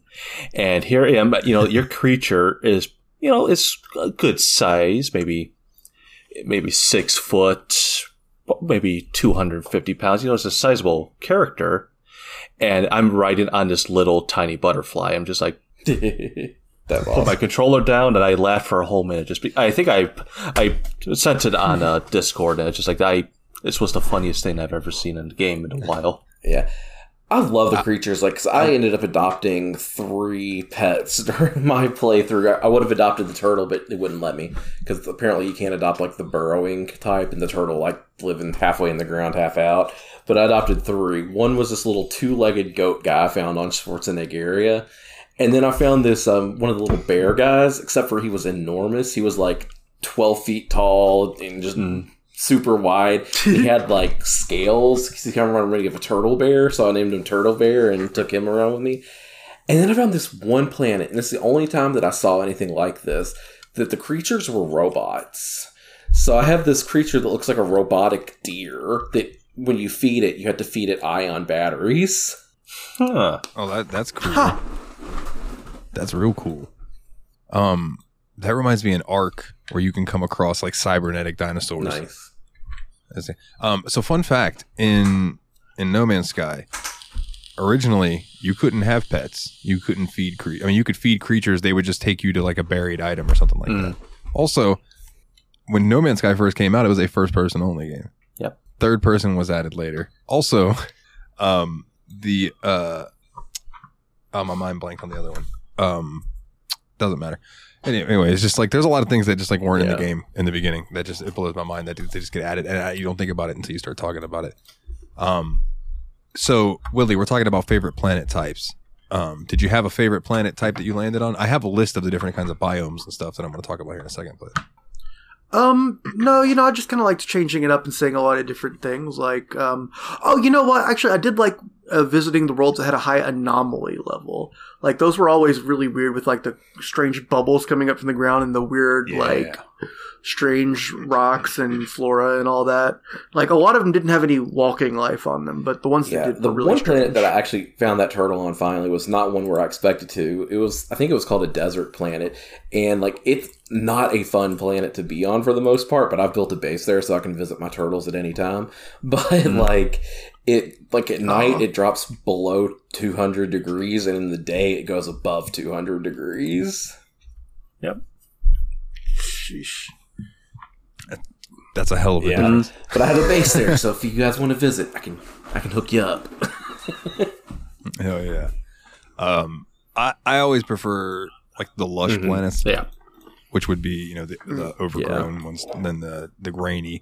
Um, so the the different types of planet biomes you have, you got frozen, um, toxic, radioactive, lush, barren, scorched, dead, marsh, and volcanic. But then you also have the mega exotic planets, which are red mega exotic, Hmm. green mega exotic, blue mega exotic, and other. I don't think I've seen Mega right? Exotic. Um, I believe that you might have. Um, so there's some examples. Um, frozen. Uh, some examples of the different biomes you might have run into. Uh, frozen, icebound, Yeah. Arctic, glacial, Yeah. sub-zero, icy. You know those types. Uh, toxic would have been uh, toxic, poisonous, noxious, corrosive, acidic, caustic. There's a bunch of them. Now all these also have in- the infested versions, which would be like the icy abhorrence or the caustic Oh, nightmare okay. things like that. Those are the infested planets. Those are the ones you're going to find the eggs Mhm. on and things like that. Um, so you got radioactive, you had irradiated, radioactive, contaminated, lush, rainy, verdant, tropical, viridescent, paradise, overgrown, flourishing, bountiful. All the things that you make you it sound interesting. So, and and a fun fact too, in each of the biomes, there are things that are always found. Like in lush biomes, you will always find paraffinium, nitrogen, star bulbs, and impulse Okay. um, on scorched planets, let's use, you will always find phosphorus, sulfurine, selenium, and fire. Yeah, that's one thing I noticed, like that made me happy and didn't mind going on those planets was like I had like a heat shield built into my exosuit, so all I had to do was make sure it was loaded with phosphorus. So if I went to one of those hot planets, I would just make sure I landed near a phosphorus deposit, mine that, and then I could just um, keep loading up with phosphorus, so I didn't have to worry about dying on that planet. Oh yeah. So the mega exotic planets, these are the ones I was going to focus on a little bit. For the different biomes for the red mega exotic, planetary anomaly, redacted, Okay. Stellar corruption detected, chromatic Okay. fog, lost red, crimson, vermilion globe, um, wine dark, which is one of my favorites, and blood. and then the green mega exotics, you also had planetary anomaly, redacted, um, vile anomaly, toxic anomaly, doomed jade, which I never came across a doomed jade. I would definitely would have landed on Sounds it. That's awesome. That's cool. Uh, Deathly That's the green one I found that I sent pictures of. Um, so then you got the blue mega exotics were uh, among the ones that were the normal in the beginning. You had lost blue, harsh blue globe, frozen anomaly, azure, cerulean, and ultramarine. Now, the other mega exotics there are two. There's monochrome which is the ones where you would fly in and everything turned black Yeah. and white, Yeah, those. And then there's neat. for- Yeah, Forsaken. okay. and the Forsaken ones. And I believe those are the ones when you would fly in and it was almost just like I don't know. There, you know, there were some planets where you'd fly in and it was like everything's just real red or everything's kind of yellowish, like everything's got a green hue to it. It was very strange. But then there were the ones, the monochrome ones where you flew in and all of a sudden you were Steamboat coming in there. so there just there are so many different types of planets that you can find. Um, they do have a lot of similarities. Like after you've seen, say, a hundred planets, yeah. you're going to have a good idea of what the planets you're landing on are Yep. going to look Mhm. like. But there's always things to discover. Like I wound up in a cave on a planet and I ended up running around in this underground cave for like 45 minutes and never found the end of it. I ended up just shooting my That's way That's what I did it. in caves all the huge. time. I was just like aim upwards with my terrain manipulator and just blast a hole. Yeah. Yeah, dude. And it's just like I I really liked that. This game is perfect if you just feel like going and Yeah. exploring for a while and just seeing what you can find. One one thing Um, I love that they added was the I believe in the derelict. Uh, when, when was that released? I, I believe it was called derelict. I, I I don't know, but that's the one where you can come across abandoned haunted ships, freighters. Oh, the the derelict freighters that was in the desolation. Desolation. Yes, thank you. Yeah. That's one thing that I did towards the very end of me playing it before recording for the show was I did a derelict freighter and let's I'll be real honest, outside of Phasmophobia, best horror game I've played for the show. Mm, Dude, Nice. the atmosphere in there is very very It's like Very what I would imagine like an aliens horror game should be like kind of, you know?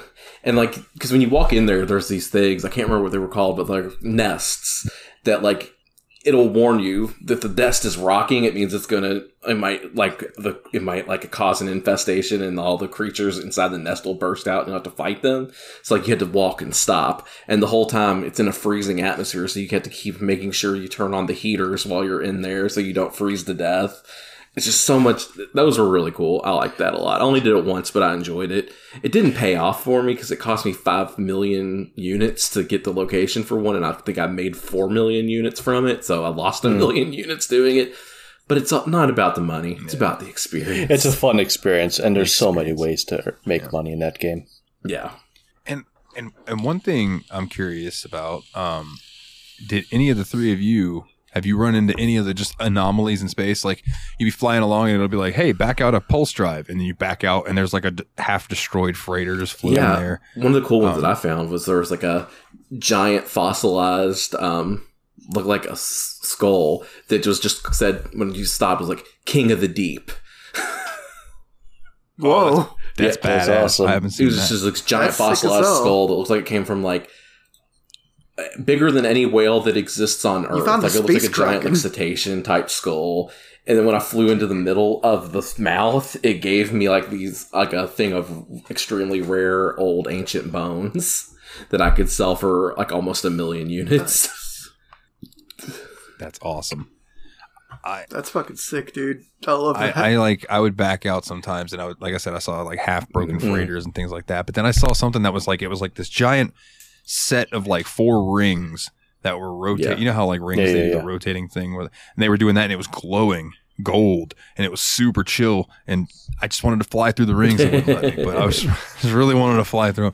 Um, but that was really cool. Um, I also came across. ah, the best way I can describe it is it looked like a yeah, jellyfish. saw one of those. I've I've seen a jellyfish. Right. I believe that there's also flying whales that you can come across, um, but I never saw one.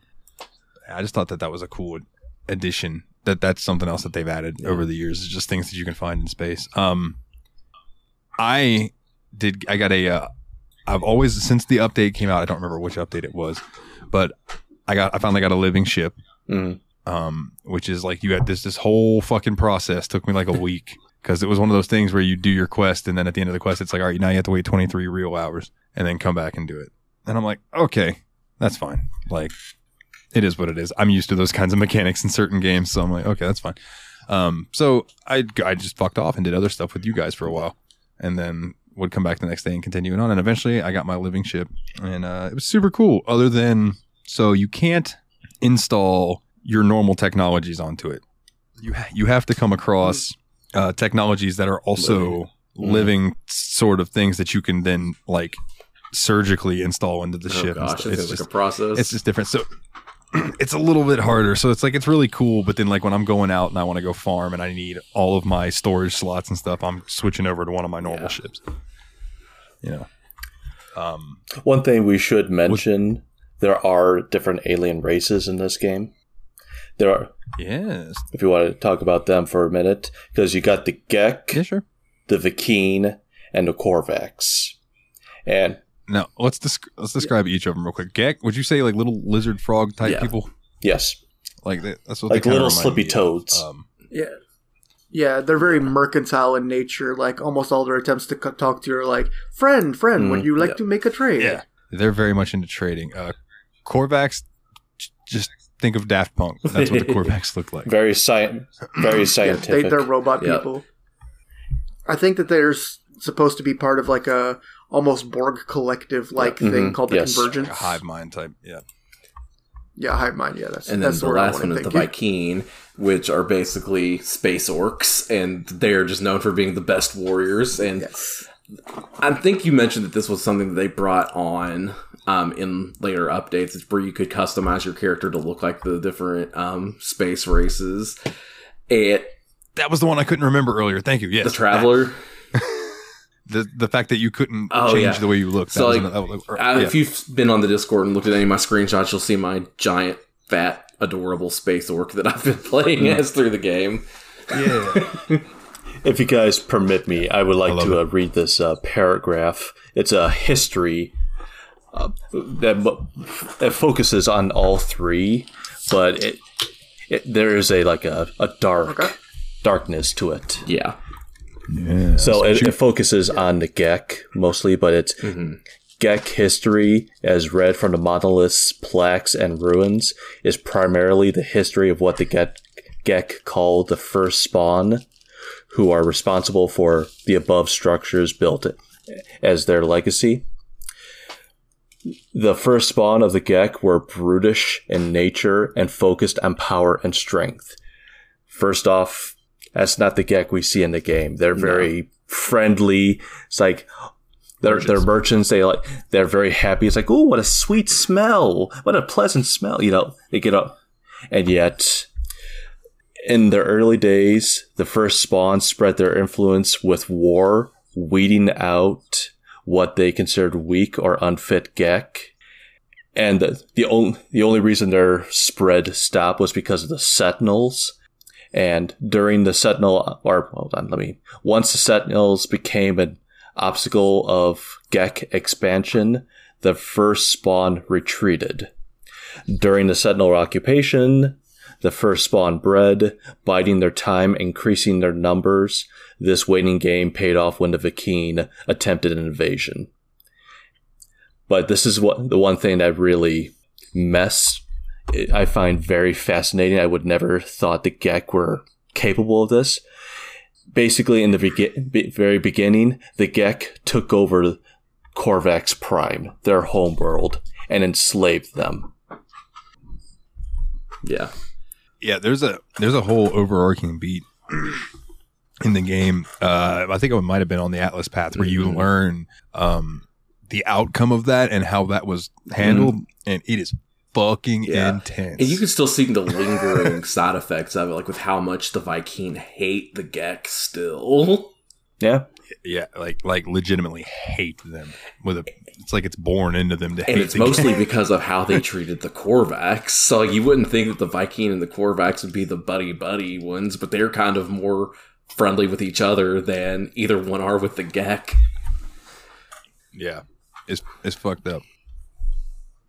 Have we defined the Sentinels yet? Because if not, it's kind of Oh, like a yeah. robotic life. That- Oh, I was just gonna say it's kind of it's also another kind of robotic life form type thing that um they you don't speak to them ever as far as I know unless there's some plot I haven't got to yet, but they're basically just like protectors of the planets or whatever, and uh, it's kind of implied that they've got a lot of backstory involved with them too. Like some of the species hate them, Yeah. some of them are. It seems like pretty clear that they're involved in some way with the Atlas itself. But ba- but basically, like the Right. Sentinels are the space cops. None of none of us like them.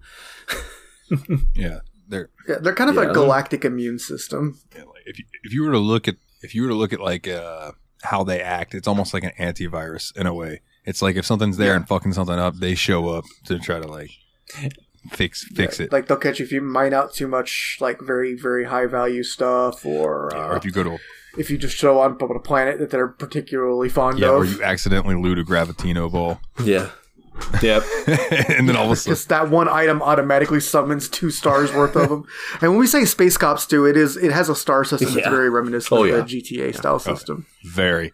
Uh, it starts off um, just sending some regular uh, sentinels at you, which kind of remind me of a combination of the little thing that follows you in NieR and um, Yeah. Wheatley. Wheatley is a good description. Wheatley, or I was thinking of uh, Guilty Spark and Halo. They You see that? they really remind me of the little floaty, little floaty, crummy dro- uh, gun droids from like the Hoth planet in Star Wars Yeah. Empire Strikes Back. I, I feel like a lot of their uh, designs for the Sentinels were designed off Star Wars stuff because you get into the higher levels. Well, they start sending robotic dogs at you, which just makes me think of Black Mirror. But it's when they start sending the AT-AT looking things at you Yeah. The walkers. that I'm just like, Even freighters look like Star long Destroyers. giant walkers. Yeah, and I will say I would That's much true. rather run into land-based sentinels any day than space-based sentinels. Dude, yeah, I think the trick to avoiding the Sentinels is to just stay on the Yes. planet and physically hide. Like trying to go to space to avoid them is uh, terrible unless you're pretty quick on the draw to go to You have pulse get engine and then go to a warp space drive station. Like or a space station. I yes. had a moment of brilliance. I, I thought it was a moment of brilliance. I'm sure both y'all are going to be like, yeah, of course, that's what I did all the whole time, you fucking dummy. Um, when the Sentinels were coming after me, I would burrow Yeah. super down far. Yeah. And, but then I would Mm, turn around and with the create, I would seal where I just came from. So it was like, won't I even know I'm just in. in you don't this even have to do that. They yeah. they suck at hide and seek, dude. Oh well, eh, I was still I was just I would seal it and be like, okay, now they, they legitimately can't get me. One thing I will s- You're you're doing the Minecraft strat, trying to avoid a creeper. oh, one thing I will say, I did end up playing for like 30 minutes in VR as well. Yeah. Yeah. Yeah, I'm my curious second person about impression that. question Ah. for you. Thank you for Gotcha. bringing it back around. Well, it was fine. I think I needed to play with settings a little bit more because it has that thing that like when I first played it, started Skyrim in VR too. Like it did the same thing where like it didn't give you like a like a controller to walk with. You kind of just like aimed where you wanted to go and it would warp you there. And I don't really like traveling via warp in VR. It kind of really is immersion breaking to me. So that kind of sucked. Um, but like everything, I was surprised at how well it ran. Like I was able to look at everything, look around, and be like, "Whoa, what is all this? It's crazy." Because like when you get in the ship itself, you can look around you and like look out the windows from the different angles, see like your ship's wings out to the side. It was just pretty crazy. Um, so walking around on land was fine. I need to look see if there's a setting to let me enable to where I can walk instead of teleport. Um, but the thing with riding in the ship, I found very difficult because um, what it wants you to do is like grab things in the ship to control it. So like you're steering with kind of like a joystick kind of thing, but you don't have a real life joystick, so you're kind of like trying to make it feel like you don't have any real haptic feedback going on. Maybe a better VR rig has something like that that'll help with that, but not from my experience. And then also controlling like your on speed with the other hand back and forth. It just felt bad to me. Um, it was really hard to control just because like that lack of haptic feedback you get with a controller or a flight setup or something like that. I didn't really enjoy flying in VR at all, other than being able to look around was really cool. But the actual act of flying wasn't great. I will say that I think the whole like moving the the thrusters and all of that, that part I believe was added in the most recent VR update, which is for the PS5 or the PSVR two.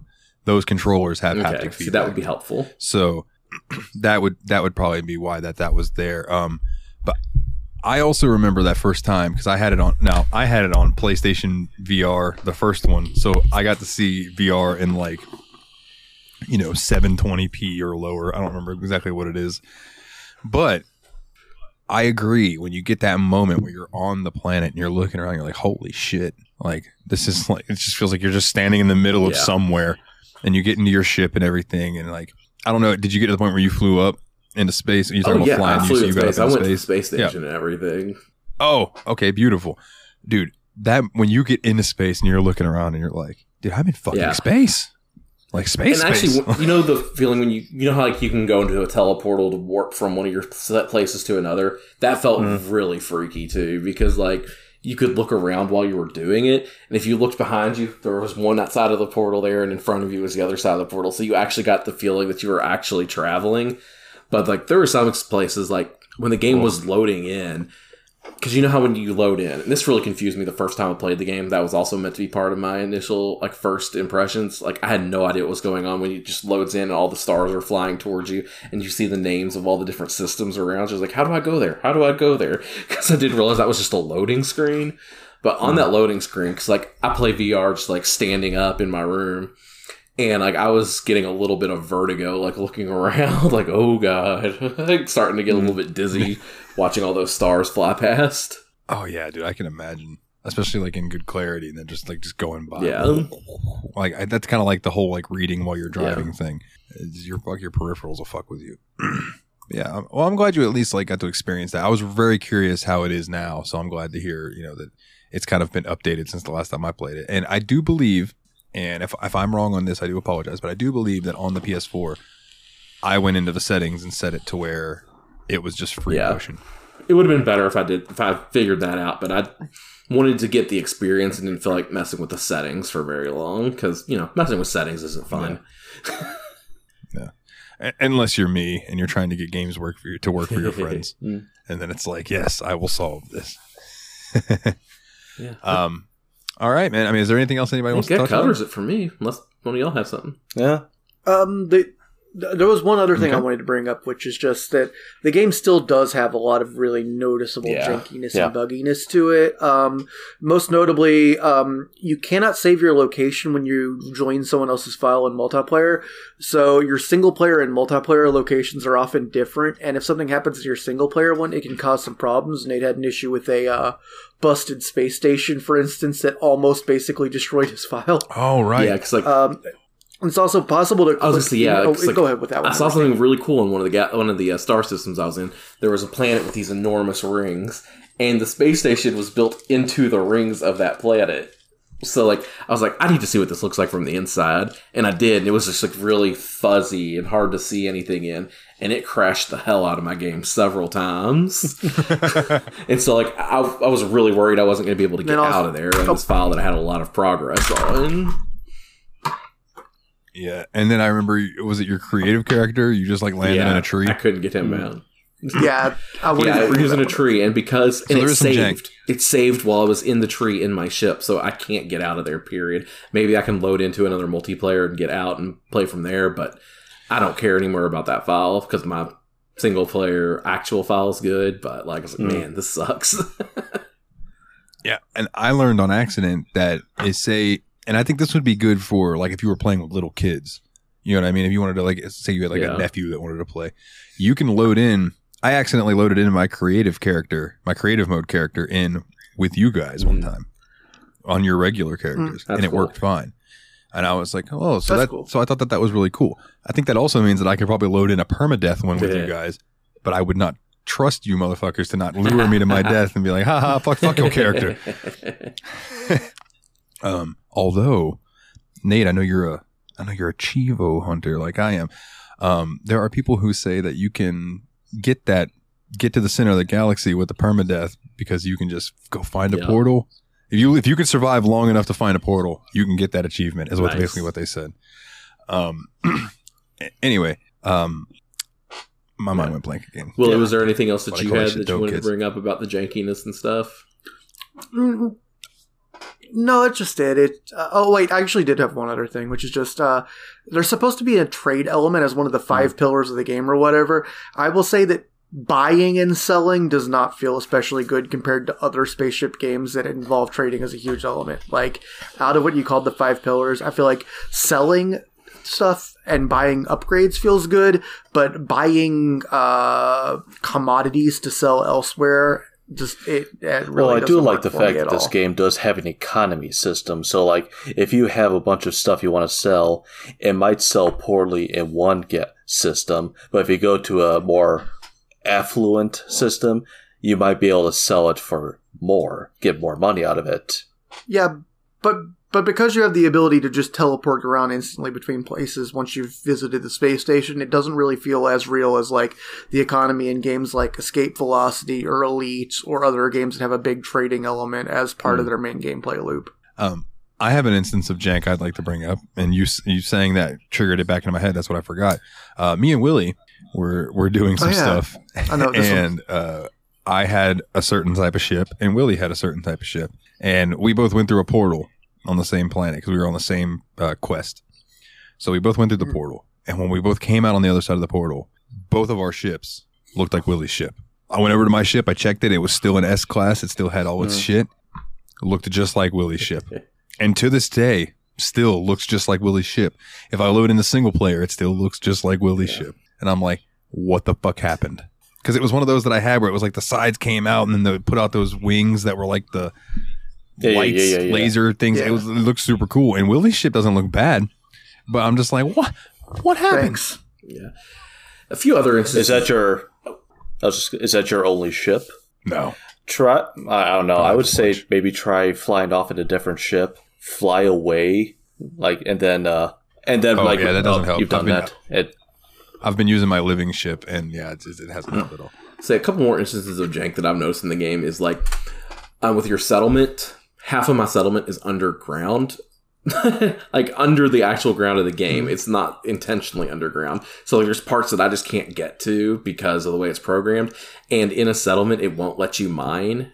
Like it says you can't do any terrain manipulation here, so I can't dig it out to be correct. Mm. So every time I use the landing pad and I get out, I'm underground. My character falls through the earth and then just warps back up on top of the ground. It's really bizarre, just jank as hell. So yeah, there's just a bunch of little jank issues that exist within the game. Yeah. Hello Game subsidiary of Bethesda.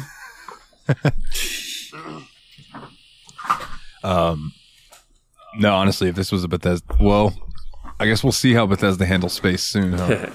when uh, m- the Starfield comes I'll out. look forward to it, but I'm 10 sure it's going to be a 10 years. broken game. oh yeah, I oh yeah, I look forward to it. I just hope it's a fun. and then I look forward to the fan patch. Yeah, exactly. All right, you want to move on Yeah, to let's throw good sir? up these fan questions real quick. Oh wait, Did we yeah, do ratings first. ratings? Oh no, goddamn! Yeah, Thanks, you're right. Willie. Thank you, thank you, Willie. No, Willie's on top of it. So he can Um, go first. So, if you were yes, if you were going to give a rating, my good sir, Sir Willie of the planet Druidia, what would you give? Funny, I don't look Druish. Can't believe you tried to set up a Spaceballs reference.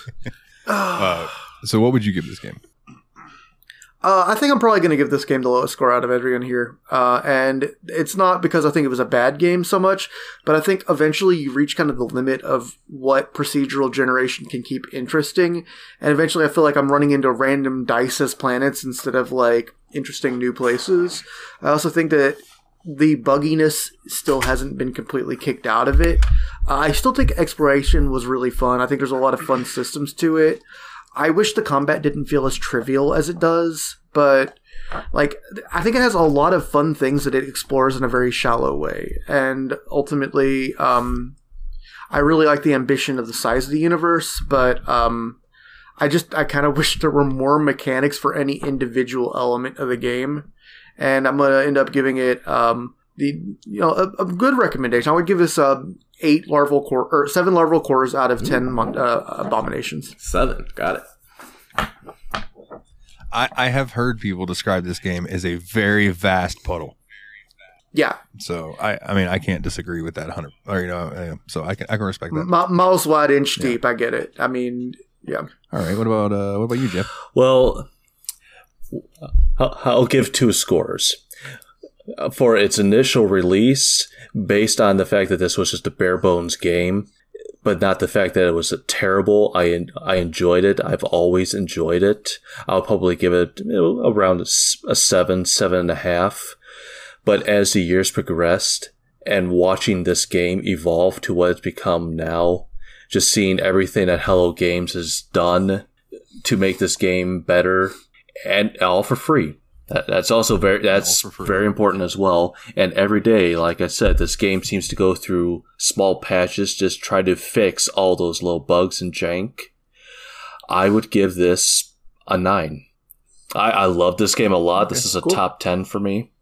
It, it's I think Oh, it's yeah. fantastic. Yes, are, are there still some problems? Sure, it's still a little bit boring at times, and I there are some things I wish they would do. Like one thing that we didn't touch on is that you can get freighters and you can get little frigates which you can send off on missions. What I think would be fantastic is that be able to do like P- PvP freighter battles. Uh, Oh yeah, massive. and one more thing, I. I have a complaint. Is I even though this game feels like there's a lot of life to it, I still find it very empty because of the fact that where are the cities? Where's the civilization? Yeah, that's a really Uh, good all point. all all these aliens just seem Yeah. to con- congregate on the space stations, and the planets are just barren. So or or you'll find a little trade center on the planet with yeah, like. so I would love there. to start seeing you know vast cities. You know, just like th- there is life in this galaxy. Yeah, Yeah, I would definitely like to see them uh, incorporate more types of ecosystems as far as more animals, more even if they're still generated. Like, give me a herd of a hundred of something instead of just like twenty of them in a s- in a random area. You know, like I don't know. That's just me. Um. So your your so your final score. Yes, is my a- final score for this game is a nine. All right. So what about you, Nate? Yeah, I don't dabble in quarters too much, but for this game, I think I will. Um, I I agree with most of what Willie says. Like I and I think the longer you play the game, the shallower it starts to feel, and the more you feel like you've seen it all in a game that's as in, almost as infinitely big as it is. And I think that is a little bit of a bummer. Like for reference, and I think it's gonna it's weird to give this game a score as low as I have for it being now the fifth most played game on Steam that I have. Like I have over 70 hours into it now.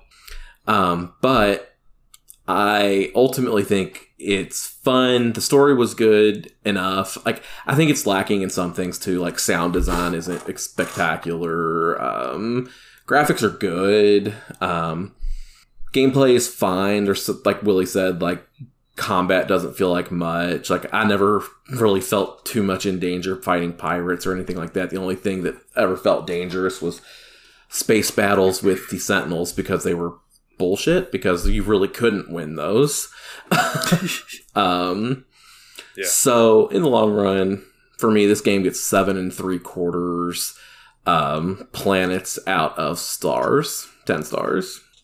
Oh, I see what you did there. but yeah, all right. Um, I can I can see that. I can see all of your points validly, right? Um, because obviously scores are subjective. So I'm gonna go the Jeff route. When I first played this game, um, liked it, was very disappointed. I would probably give the release state of the game like a six. It wasn't shit, but it was real close to being shit. But it was fun. It was fun to explore. Again, you guys know, like when I play Skyrim, a lot of that I do, I just roam around and go find stuff. Like that's what I like to do. This Yeah, is a whole sure. game about that. Um, yeah, I would, and I would say it absolutely delivers that experience to a wonderful extent. Like, don't get me wrong, I still put 50 hours Yeah. in this game and don't regret a second of that time. When I'm giving it seven and calling it a weak recommendation, that's not because I think this game is bad. It's just because I don't know how much sticking power it has And left for to me. Jeff's personally. point, like we're talking about exploring open worlds and things, like there are cities in Skyrim. There are yeah. tons of missions involving and I think that comes to the issue of procedural generation. Skyrim is a static Yep. world and it's well thought out Mm-hmm. and programmed where I think it's a lot harder to program a tomb into something like No Man's Sky like when you get your experiences in Skyrim.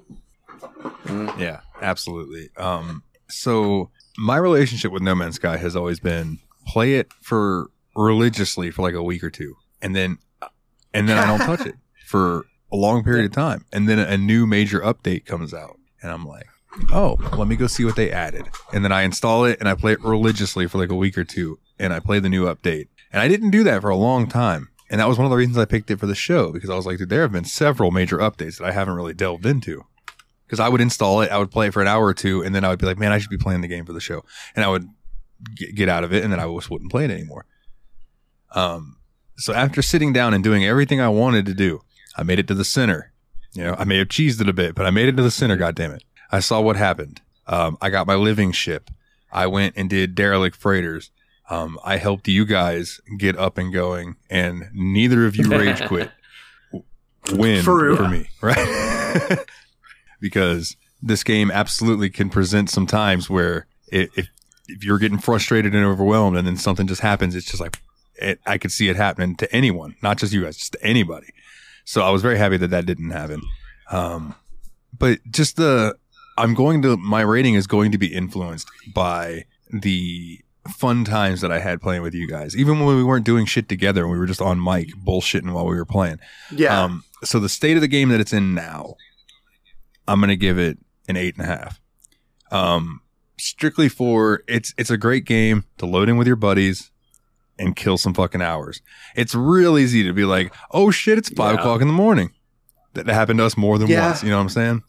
and I'd be happy to get back in this game and Mhm. bullshit around sometime soon. Like Yeah. it was fun as hell. and and that's and that's the thing is like there may it may be a puddle, but splashing around in a puddle with your friends is always a good time. You know. So I'm gonna give it an eight and a half uh, Gex out of ten Vy'keen, and that's because the Korvax are unmeasurable. They're my boys.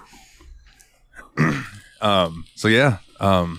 No Man's Sky, great game. Um. Fan yes, questions. let's roll into those. All right. I have a fan question here from Willie. FMK, Gek, Vy'keen, and uh, Nice. Korvax. Okay. I can start that one. We're going to fuck the Vy'keen because, man, you know what you're getting. It's going to be a firecracker. Get that orc dick. Did you remember that ending Yeah. I got from uh, Monster Prom where I got half of my bones broken, but I had a Uh, great time? That's what I'm imagining here. I think you're going to give the same answer I was thinking You marry the exactly for the same same 'cause It's reason. going to be very logical, well put together, sound. You're never going to have to worry Yep. about being taken care of because they have the logical and the capacity and ability to do it. You kill the Gek because there's some real motherfuckers. I I feel like you, they're hard to trust because they put on such a happy face. Yeah, that's fine, Jeff. I don't know why I said that. Out Jeff was trying to be a quiet and sneaky boy about it, and Willie's like, "Yeah, Jeff." I'm not. Yes, Jeff, you can take your pants Okay. off. Oh, thank That's you. fine. It's freaking hot in there. But uh, I, I, I would also uh, agree, though, hundred percent. Uh, I'm going to marry the Korvax Yep. Because I mean, really, that's like being married to like millions of No. people. So really, you're never going to get bored. Uh, I'm going to fuck the Oh. Vy'keen. Space Orc thing all the way, and I'm gonna, I'm and I'm gonna kill the Gek because, like, yeah, who can trust those little guys? One thing I do find very weird about this game as well. In this game with futuristic thing, there is absolutely zero female representation. There's zero gendered representation. Every single Are they? sentient character is referred to as they and them. They're all designed to look like dudes. Yeah. So Even ones with. yeah, I mean, kind of. But um, Or robots or other things. But yeah, that's true. But like, even characters with very female sounding names Yeah. like Artemis are referred to as they, them. Yeah. All, I think the only pronouns used in the game are they, I, it, I, and I think you. what Nate's getting at is that there's no titties in this game. Nate's mad he didn't get any rockin' Viking titties. Now he's trying to spin it I as being woke. lusty, Get outta here, I Nate. mean, the lusty Viking maid. Come on. the lusty Viking maid. oh my goodness. That is the, the this podcast was made for this moment. We can all retire now. So quickly, there's a quick question that I can answer, and we can knock it out of the way. Uh, Dane wanted to know what's a more reasonable goal: visit all the worlds of No Man's Sky, or play every game in your Steam library to end credits. Now, I'm going to an- answer that with a statistic for you, Dane. At least from me, there are over 18 quintillion planets. If you were Superman and you could make it to one planet every second, it would take you five billion years to land on every planet. I think it would only take about a billion and a half to beat all the games in my Steam library to the end. So I'm thinking that I'm going to Yeah. go Steam library. I don't Steam know. library for sure. Mine's smaller than Dalton's. That's what he said. Hmm.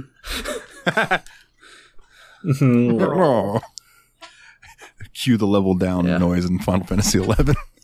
All right. So, in interest of time for Jeff, I want to throw one more question and then we'll let Jeff head out. So the one that I think is most interesting for Jeff came in from Master Loot.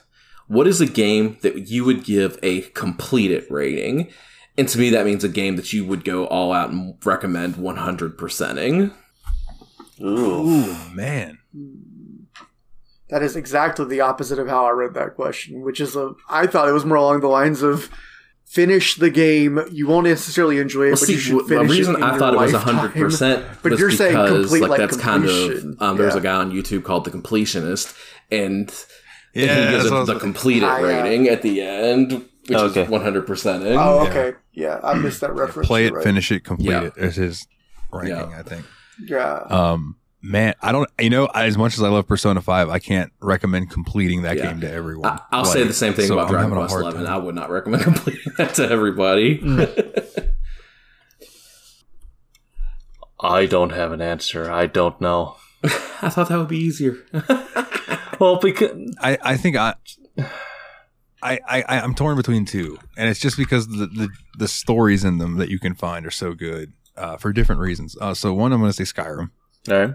or Oblivion, just the Elder Scrolls games in general. Like they're worth completing just to see everything that they have to offer because the worlds are really cool to find all the little nooks Yeah. and crannies and things in. And I'm still I'm nine hours, nine hundred hours into Skyrim, and I do not have 100 percent completion in it yet. I'm getting there, but My, um, the other one is Okay. the Witcher, the Witcher Three. I'll say Red Dead Redemption 2. the story's so good. Red Dead 2. yeah. Red Dead 2. that makes sense.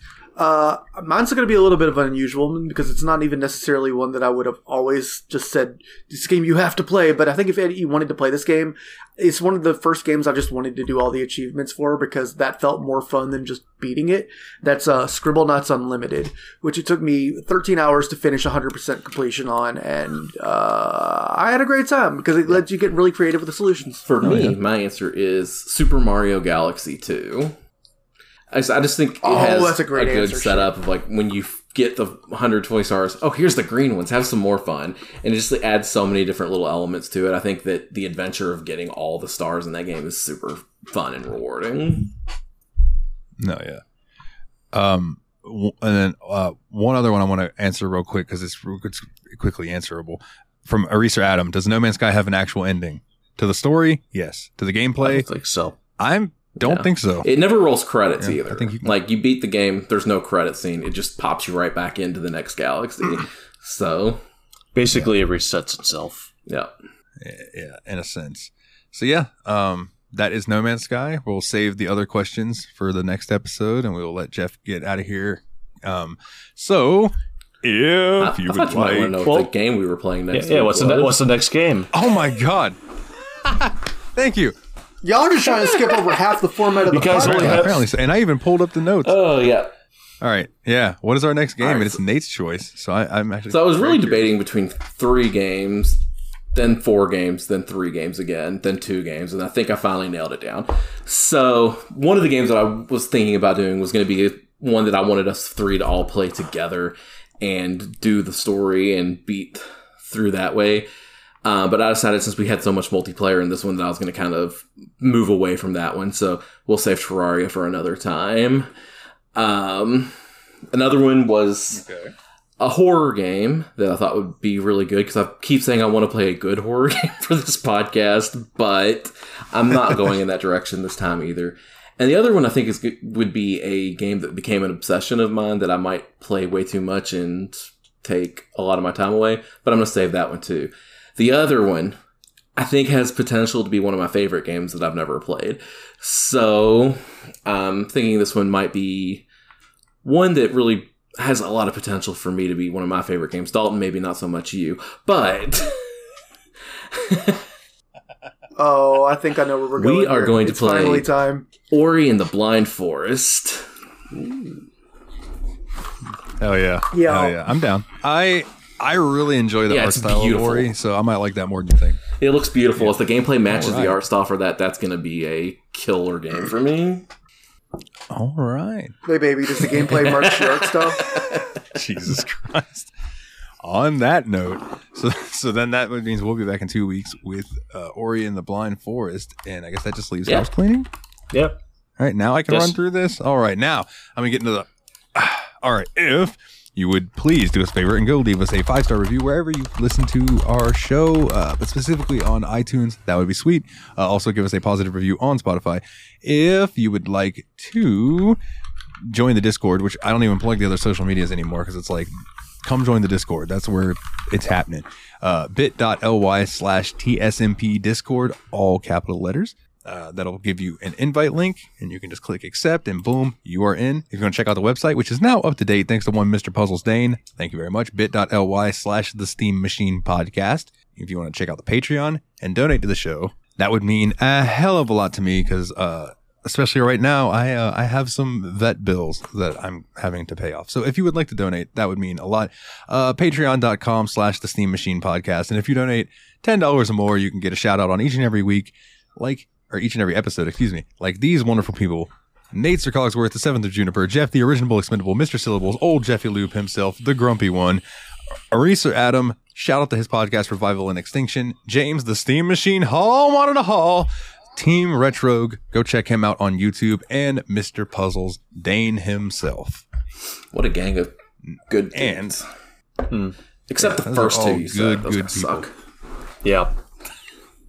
What Nate and Jeff, yeah, fuck those guys. Fuck 'em. Um Yeah, but they're cute though. Uh, if you would like to get a shirt, um, you can check us out at tsmpproductions.threadless.com, where not only you can find Steam Machine podcast shirts, you can also find YABSPOD shirts, uh, Grumpy Jeff Pro Wrestling shirts, and I believe some Nile the Nightmare stuff as well.